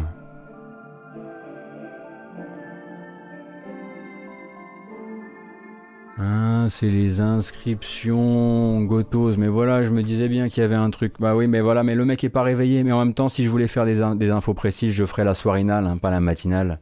Bah oui. Oui, non mais voilà, le mec à aucun moment il a percuté sur le fait que Summer en avril, ça collait pas, quoi. Mais ça, c'est le confinement. C'est en train de me flinguer. Voilà, je blâme, ce sera mon excuse de sac pour ce matin, le confinement. Voilà, donc les ouvertures pour les inscriptions, c'est à partir de demain. Et puis démerdez-vous ensuite. Aïe, aïe, aïe. Putain, c'est vrai que demain, du coup, c'est le 1er avril, il va falloir que je me prépare. La matinale, ça va être un champ de mine. Bon, j'ai intérêt à être bien réveillé, en tout cas. Donc, annonce de l'arrivée d'un Kickstarter le 19 avril prochain par un studio qui s'appelle Tanglewood Games et qui a été fondé par des anciens de Epic et de Rare, donc des gens qui ont bossé sur Sea of Thieves particulièrement. Le studio est piloté par Chris Wood, qui est anciennement lui développeur sur Unreal Engine et qui servira donc de socle au projet, hein, le dernier Unreal Engine. Écoutez, ils sont persuadés de pouvoir... avec l'aide quand même d'un investisseur qui est derrière, qui s'appelle FNCPR, ils sont persuadés de pouvoir kickstarter un jeu John Carter, qui s'appelle John Carter Warlord of Mars. On va regarder ensemble la gueule du premier visuel. Que voici. Donc John Carter, Warlord of Mars, que vous pouvez voir ici, avec pour l'instant un tout petit proto qui, rassurez-vous, n'est pas du jeu final, loin de là, puisque c'est encore un des personnages qui se baladent. Vous allez le voir dans des décors sans texture ni quoi que ce soit. Bonjour. Voilà, donc John Carter, on va changer un petit peu l'histoire de base de John Carter. Il va effectivement arriver sur Mars, mais avant ça, il ne sera pas un soldat confédéré de la guerre de sécession. C'est pas forcément le moment, on imagine. Ils ont décidé d'en faire un soldat de la Seconde Guerre mondiale qui, arrivant à Berlin, rentre en contact avec une technologie nazie qui le télétransporte sur Mars, où il va devenir le John Carter que l'on connaît, celui qui, celui qui a inauguré un peu le principe de romance planétaire et donc devenir le héros d'une faction dans un combat contre une autre. Ici, en l'occurrence, des espèces de singes géants, si j'ai bien tout compris. Et donc ils veulent kickstarter ça le 19 avril prochain. Alors moi, n'ayant pas lu le bouquin originel de 1912 ni suivi ce qui a été fait en termes de littérature pulp, je ne sais pas à quel point en fait le fait que le personnage soit un ancien soldat confédéré est constitutif, fondateur du personnage et de ce qu'il va vivre ensuite. Du coup, j'avoue que je sais pas pourquoi ils font ce changement. Non, ce sera un soldat du coup américain.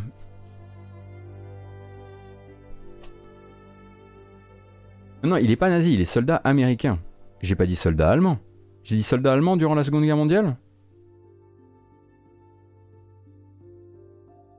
Ah, vous m'avez fait peur.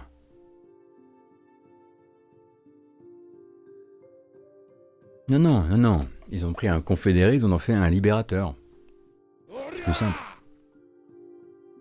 Shoma TV, merci beaucoup pour ton prime.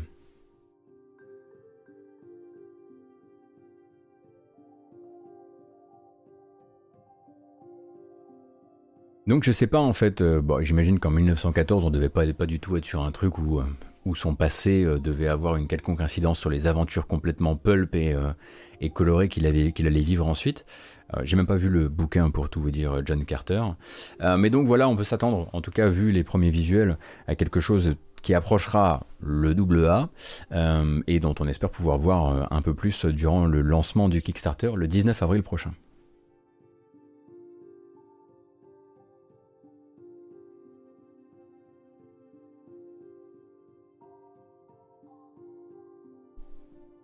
Mais ça sent un tout petit peu effectivement le nanar. Bon, faudra voir ça effectivement sur le long terme. Il est bien ce morceau, c'est quoi déjà?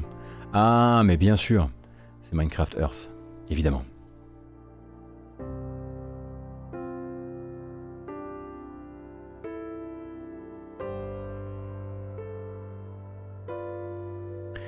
Une dernière info très rapide, c'est plus pour vous dire que voilà, maintenant ces développeurs vont pouvoir aller faire autre chose. Le trio de développeurs, oui c'est principalement un trio, même s'il y a des gens encore autour, hein, de Noita annonce que cette 16e ou cette 18e mise à jour sera la dernière. Noita est fini de chez fini de chez fini. Contenu donc Early Access, on le savait, livré depuis un bout, et puis ensuite tout ce qui a été rajouté ensuite. Donc il est désormais considéré comme terminé, et du coup vous n'avez pas à vous inquiéter de savoir si c'est le bon moment pour vous y lancer. Hein. Bon, Noita c'est toujours, pour rappel, l'un des jeux les plus drôles de la Terre.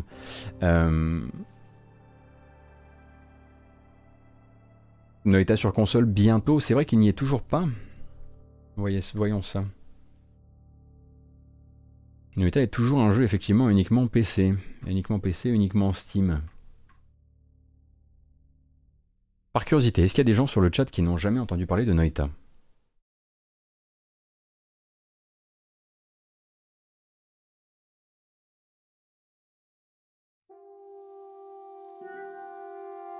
Alors, ah bah ça fait beaucoup.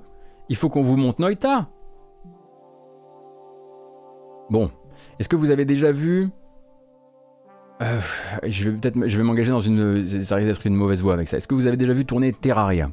Donc un jeu où on creuse en vue 2D. Maintenant imaginez que ce soit un jeu où on creuse en vue 2D. Et on creuse avec des pouvoirs. Et on fait sauter des barils qui répandent du poison. Qui va contaminer des monstres. Et ensuite qui va peut-être toucher d'autres trucs qui sont inflammables. Etc. etc., etc. C'est le jeu où en fait tout répond à des règles physiques. Et à des choses qui se transmettent par les règles physiques. Tout en pixel art, et ensuite un système où vous allez avoir un petit personnage avec une baguette magique qui peut ramasser dans l'univers, oui ça rappelle beaucoup Worms, voilà, ramasser dans l'univers des baguettes magiques où il va pouvoir changer les effets et combiner les effets entre eux pour avoir les baguettes magiques les plus crétines du monde. C'est Worms rencontre Terraria un petit peu avec une forme roguelite, je sais pas si Terraria est un bon truc à mettre dans ce mix, avec une forme roguelite, et à chaque fois qu'on meurt c'est absolument, enfin, c'est la crise de rire quasiment assurée. Effectivement c'est un jeu assez gourmand, beaucoup plus gourmand que ce qu'il paraît aussi. Donc si vous avez besoin de rire en ce moment, c'est Noita, hein. Ça a toujours été Noita, de toute façon, il a un coup d'avance.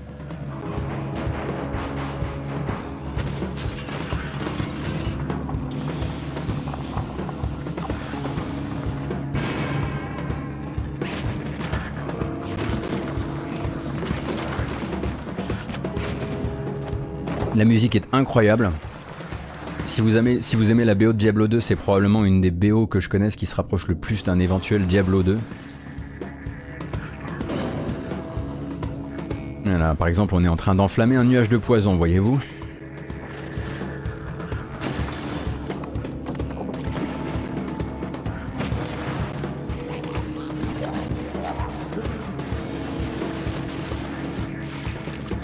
Là, on faisait fondre un peu de neige.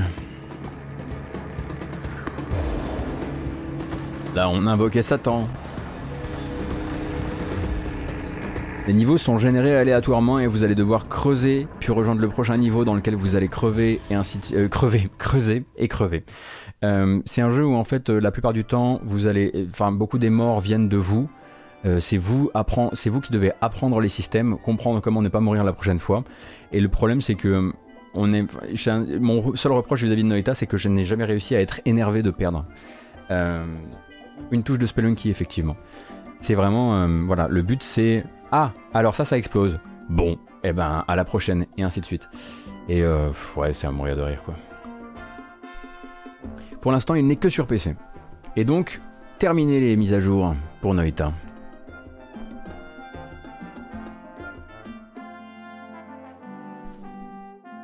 C'est effectivement inspiré de ces applications en ligne où tu dessines en créant des éléments qui interagissent entre eux. Oui, comment s'appelait-il celui-ci là avec le... Il y en a un particulièrement dont d'ailleurs le développeur est dans l'équipe de développement du jeu.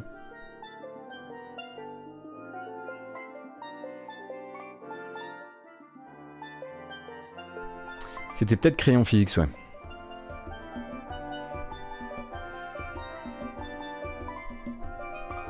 Allez, on est parti sur les bandes annonces. C'est parti. Attention, il y a du boulot. Il y a du boulot ce matin, il n'y a pas le temps, on commence direct, boum. Est-ce que vous aimez les jeux gratuits? Oui, les jeux gratuits. Radio Interactive a décidé que désormais, en tout cas du 30 mars au 5 avril, vous allez pouvoir expérimenter le niveau de Dubaï gratuitement pour Hitman 3. Et a priori ça va faire partie d'un grand programme que met en route IO Interactive où ils vont régulièrement dans ce petit conteneur gratuit mettre l'une des destinations de tout l'univers Hitman récent, que ce soit Hitman 3, 2 ou 1. Il semblerait que bientôt soit aussi considéré comme gratuit ou comme mettable gratuitement le premier niveau de Hitman 2, à savoir Hawke's Bay, qui deviendrait du coup le temps de 5 jours un environnement totalement gratuit et essayable. Le but évidemment c'est là que la première dose est gratuite, le but c'est de vous faire commencer à rentrer dans le principe de ah bah j'ai réussi mes premiers achievements, j'ai commencé à faire monter un peu ma jauge d'assassin, et bah maintenant je vais convertir vers le jeu payant et du coup garder ma progression.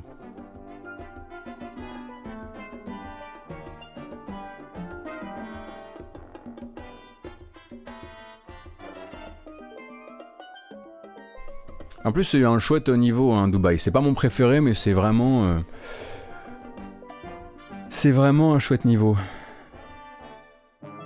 Ce Free Starter Pack, est-ce que c'est sur toutes les plateformes qui permettent de jouer à Hitman? Tel que je l'ai lu, oui, même Stadia.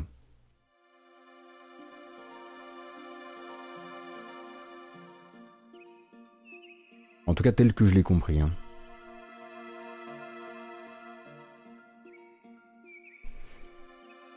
Au passage, si vous aimez les jeux, un petit peu, tout aussi gratuit mais un petit peu plus vieux, sur Good Old Games, vous pourrez durant les 48 prochaines heures, même si maintenant ça doit plutôt être les 36 prochaines heures, vous pourrez vous procurer 13, le FPS original, adapté de la bande dessinée, pas le remake, pas celui qui est éclaté. Donc ça fait partie évidemment, il y a actuellement de grandes promos sur Good Old Games, et le jeu offert pour faire un peu la promo de ces promos, c'est 13, donc faites comme si le remaster n'existait pas, puisque de toute façon il est toujours pas jouable proprement à mes derniers retours, et peut-être procurez-vous le jeu, voilà. Ah bah voilà les gens de chez GOG qui en font même, qui rajoute même des détails sur le chat, jusqu'à demain 15 h. Voilà, vous voilà bien organisé. J'ai l'impression de faire le passe-plan, bravo. En tout cas, le jeu est gratos pendant jusqu'à demain 15 h. Si vous n'avez jamais joué à 13, que t'es ma foi un chouette FPS. Petite légende de son temps. Non, je dis légende pour ne pas mettre le curseur sur toi.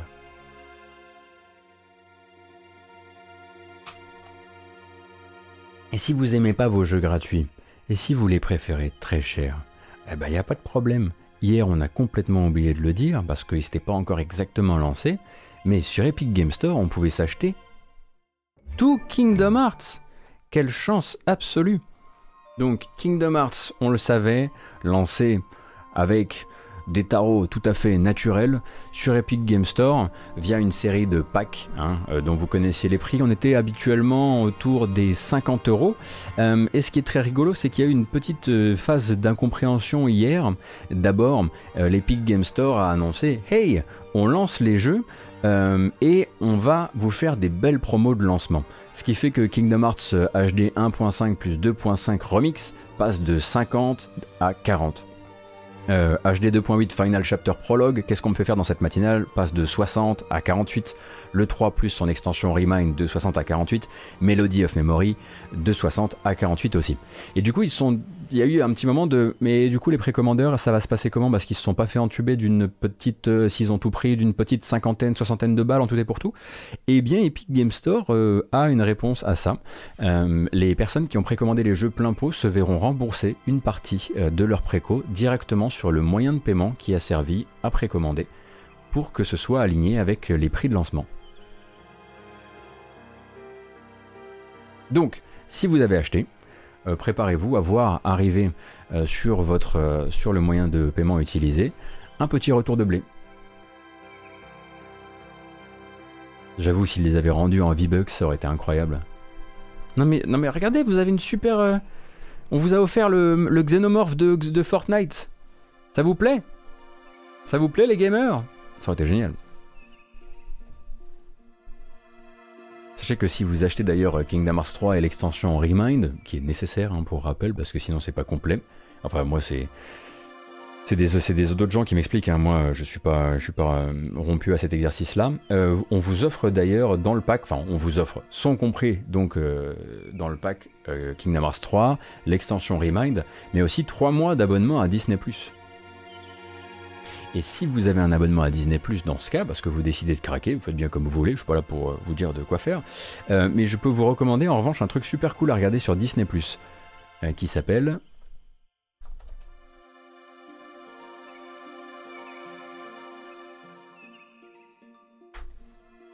Je vais vous dire ça tout de suite.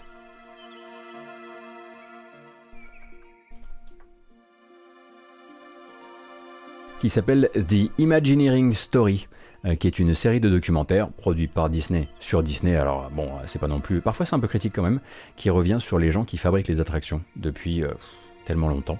C'est une super série, vous allez apprendre plein de trucs hyper cool, découvrir vraiment les individus qui sont derrière l'exportation de certaines attractions chez nous, les individus qui se sont dit qu'ils allaient voir trop grand, qui se sont gaufrés, etc. C'est vraiment une super série. Déjà conseillé par Camus? Oh bah ça m'étonne pas.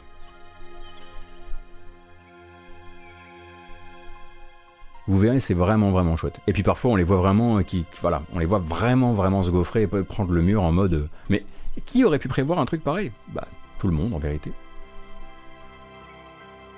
La série, c'est une série de documentaires qui s'appelle The Imagineering Story. Imagineering, c'est le nom de la division chez Disney qui s'occupe d'imaginer les nouveaux parcs, les nouvelles attractions de parcs, les parcs du futur aussi, tout ça. Non, je ne le redirai pas car j'en ai marre de fourcher. Flûte!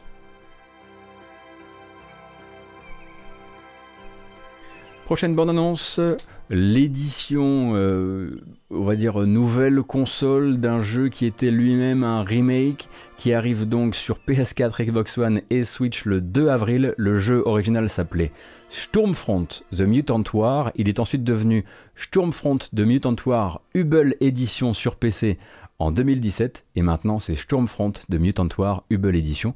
Mais sur console, vous savez pas ce que c'est, hein? Bah, moi non plus. Peggy 18.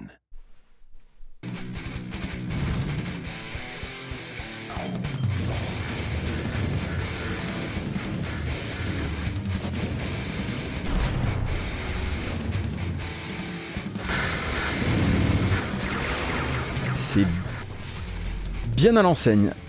À l'ancienne, pas à l'enseigne.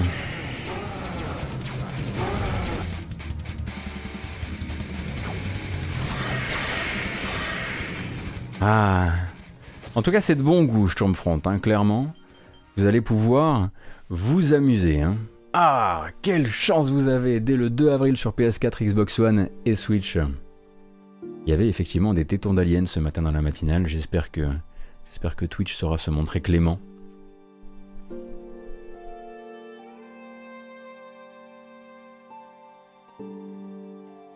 Le 6 avril, en accès anticipé sur Steam et Good Old Games, vous allez peut-être pouvoir, si ça vous branche, vous renseigner sur un computer RPG que je surveille depuis très longtemps. Et la seule personne que je connaisse qui le surveille depuis plus longtemps que moi, c'est Isual de Canard PC, évidemment. Il s'agit de Colony Ship, le nouveau jeu des créateurs de Age of Decadence, qui arrive donc en accès anticipé le 6.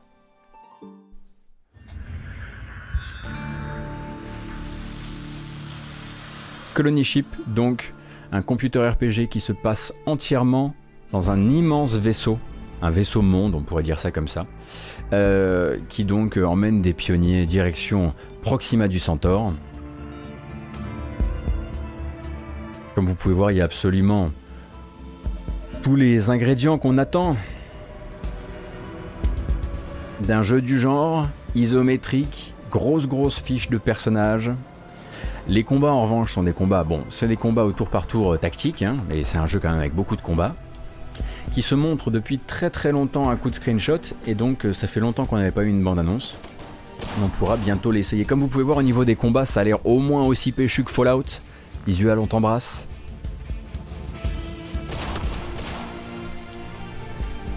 Oui, effectivement, axonométrie et pas isométrie, c'est vrai qu'on peut tourner la caméra. Faudra voir un petit peu effectivement ce que les contrastes laissent espérer, parce que et on a vu des screenshots qui étaient plus lumineux que ça fut un temps. En tout cas, Colony Ship, vous pouvez être sûr que ça, on en fera une petite découverte sur la chaîne le 6 avril ou autour du 6 avril, parce que ça fait vraiment des années que je le surveille. Non, je compte pas en faire, Ranjan. Je voulais juste voilà, prévenir que c'était arrivé, mais je compte pas commencer à faire le déroulé. Sinon, là, on rentre vraiment dans... pourquoi pas l'unboxing, quoi. Donc, désolé, mais je l'ai déjà dit, hein, il y avait un poster, un hoodie et un pins. Et 4 pins, et je tiens d'ailleurs à renouveler à Foulk ma proposition de lui envoyer un pins. Ou plusieurs pins, d'ailleurs, il me dira ce qui lui plaise le plus. Nous, pendant que Foulk réfléchit, on va continuer. Mais non, on veut, non, des sous, vous n'en avez pas besoin. Les modérateurs, non, je suis désolé, les modérateurs, ça n'a pas besoin d'argent. Voilà, un petit jeu de temps en temps, un petit mouchoir à l'effigie de Pikachu, voilà, voilà, des chaussons, éventuellement chaussons Fallout. Ça va, ça vous va, vous. Vous, c'est la passion avant tout, on est d'accord? Bon. Voilà, me voilà rassuré. J'ai eu peur, j'ai cru que pendant ce temps-là, vous aviez des genres de prétentions. J'ai cru qu'on était chez Host pendant une petite minute, là. C'est horrible d'essayer de sortir de cette discussion après en faisant bien comprendre qu'on plaisantait. Mais on va donc se diriger vers... Alors, celui-ci, je ne suis pas vraiment sûr que ce soit pour tout le monde. Est-ce que c'est pour vous qui êtes sur la matinale ce matin? Encore moins sûr. Un platformer... Pour les petits et les grands, notez bien cette formulation qui arrive sur Switch le 15 avril et qui s'appelle Stitchy & Tuki. Ça fait partie de cette, vous savez, toute cette production de platformers qu'on n'a pas l'habitude de mettre en avant parce que ce sont des, voilà, c'est les jeux qui vivent et meurent sur Switch sans qu'on ait trop l'occasion de parler d'eux.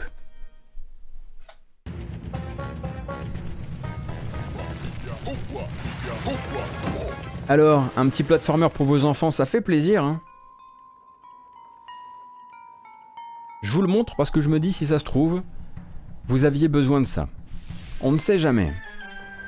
Pourquoi pour les enfants, vous allez voir. Bien, voilà, en gros, on comprend assez vite que c'est des... Voilà, on est sur du Donkey Kong Country dans sa forme la plus classico-classique.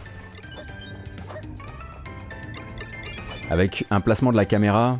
qui nous fait comprendre que ce sera pas non plus très difficile, hein, puisqu'on est vraiment sur un zoom plutôt de jeu de plateforme mobile en vérité.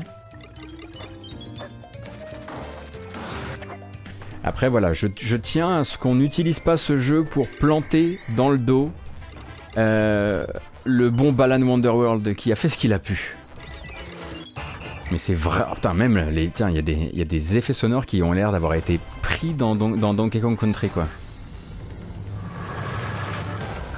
Attention au four, je dis pas que pour les enfants on baisse en qualité, ce que je veux juste dire c'est que voilà, comment dire, en initiation, ça peut faire le boulot quoi.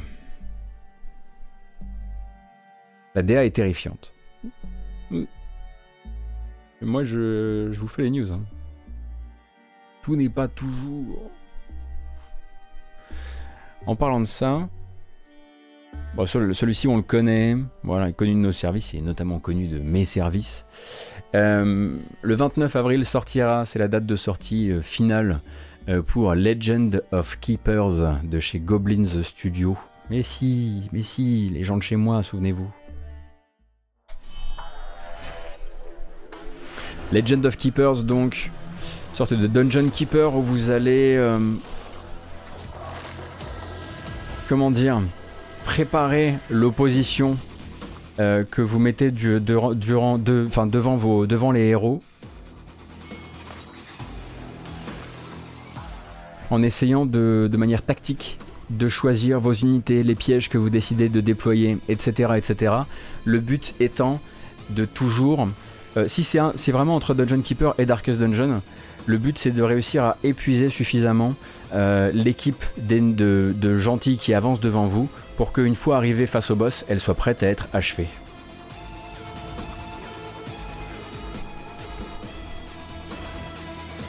Donc le jeu étant... Voilà, on en parle depuis un bout de temps, effectivement. Moi, j'ai beaucoup aimé ma prise en main du jeu. J'ai trouvé que c'était plutôt malin et plutôt bien fait. Et donc, il vise le 29 avril pour sa sortie en version finale.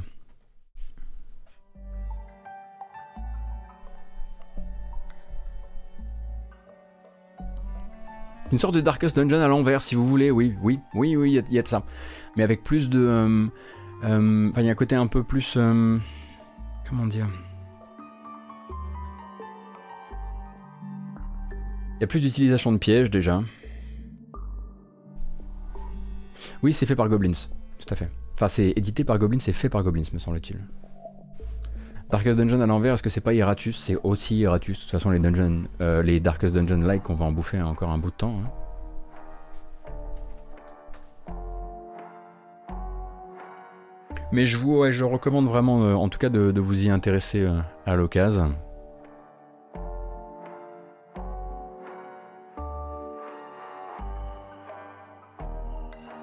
Et il y en a un que j'ai oublié de vous mentionner hier.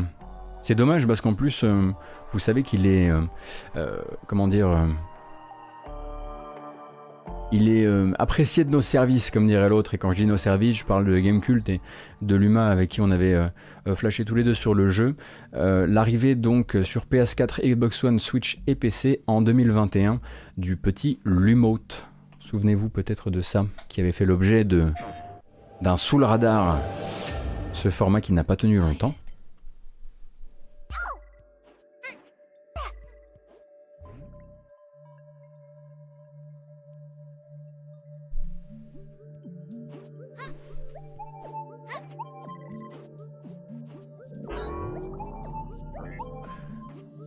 Donc c'est un jeu de trucs et de machins dans lequel vous allez évoluer dans des univers sous-marins en activant des stèles qui vont changer de couleur, qui vont activer de nouvelles plateformes, etc.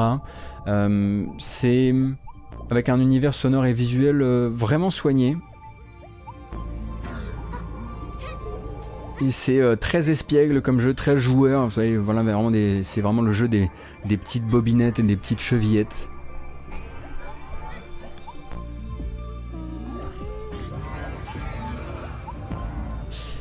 En fait, je sais pas si avant c'était pas une démo qui était disponible ou une version proto.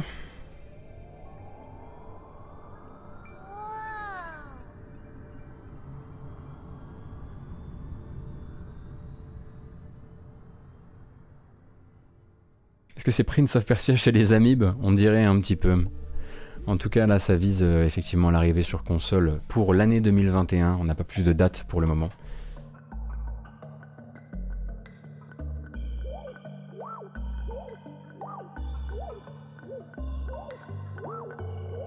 Et le dernier de notre sélection, toujours présenté par le même éditeur, à savoir Comment s'appelle-t-il déjà cet éditeur qui a fait sa petite conférence hier, Wired Production. Donc Wired Production a également annoncé un autre jeu dont il faudra évidemment qu'on voit le gameplay, parce que pour l'instant on a à peine de quoi se mettre doucement se piquer de sa direction artistique, qui s'appelle The Last Worker. Et donc The Last Worker, si on comprend bien, serait l'histoire du dernier travailleur qui bosse avec ses mains dans une sociétaire où tout est automatisé.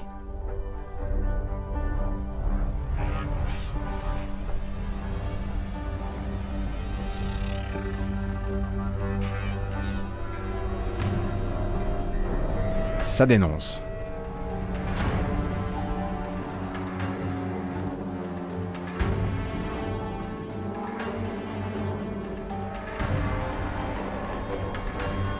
Et donc The Last Worker vise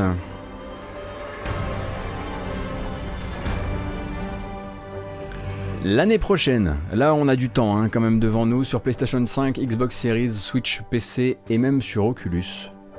On verra de quoi il retourne en termes de gameplay en dehors de la VR. Pour l'instant, on n'a pas vraiment d'infos sur de quoi sera fait le gameplay, et très honnêtement, même le communiqué de presse est extrêmement et beaucoup trop nébuleux. Si vous arrivez à tomber sur la personne qui s'est dit qu'ils allaient écrire ça, c'est horrible. C'est que des trucs du genre, oui, ce sera une histoire personnelle avec de la joie et des peines, et genre, juste, mais dites quelque chose, est-ce que le jeu va dire quelque chose en fait? Et à part effectivement le fait que c'est le dernier worker dans une société où tout est automatisé, on ne sait rien de plus, donc il faudra attendre l'an prochain. L'Umote sur Steam, Naiden, il ne revient finalement que en 2021. Je sais pas pourquoi il a disparu.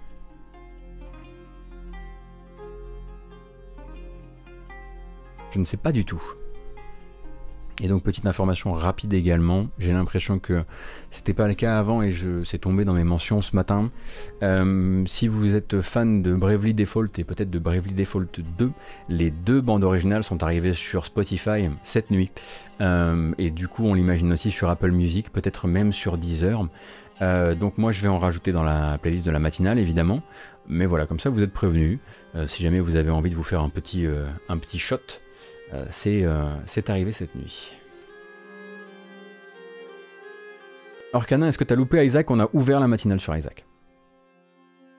Mais non, tu n'as rien raté, rassure-toi, tout va bien.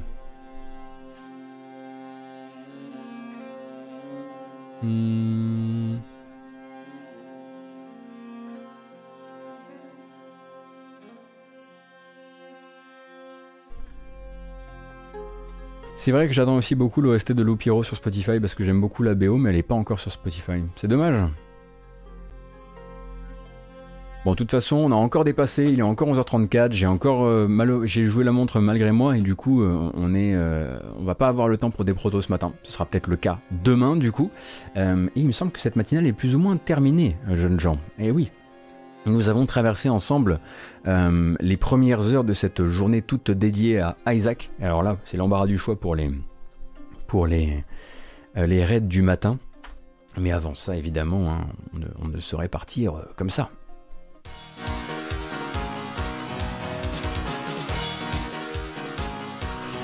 Donc merci à toutes et à tous d'avoir été là ce matin pour une nouvelle matinale jeux vidéo qui va désormais partir.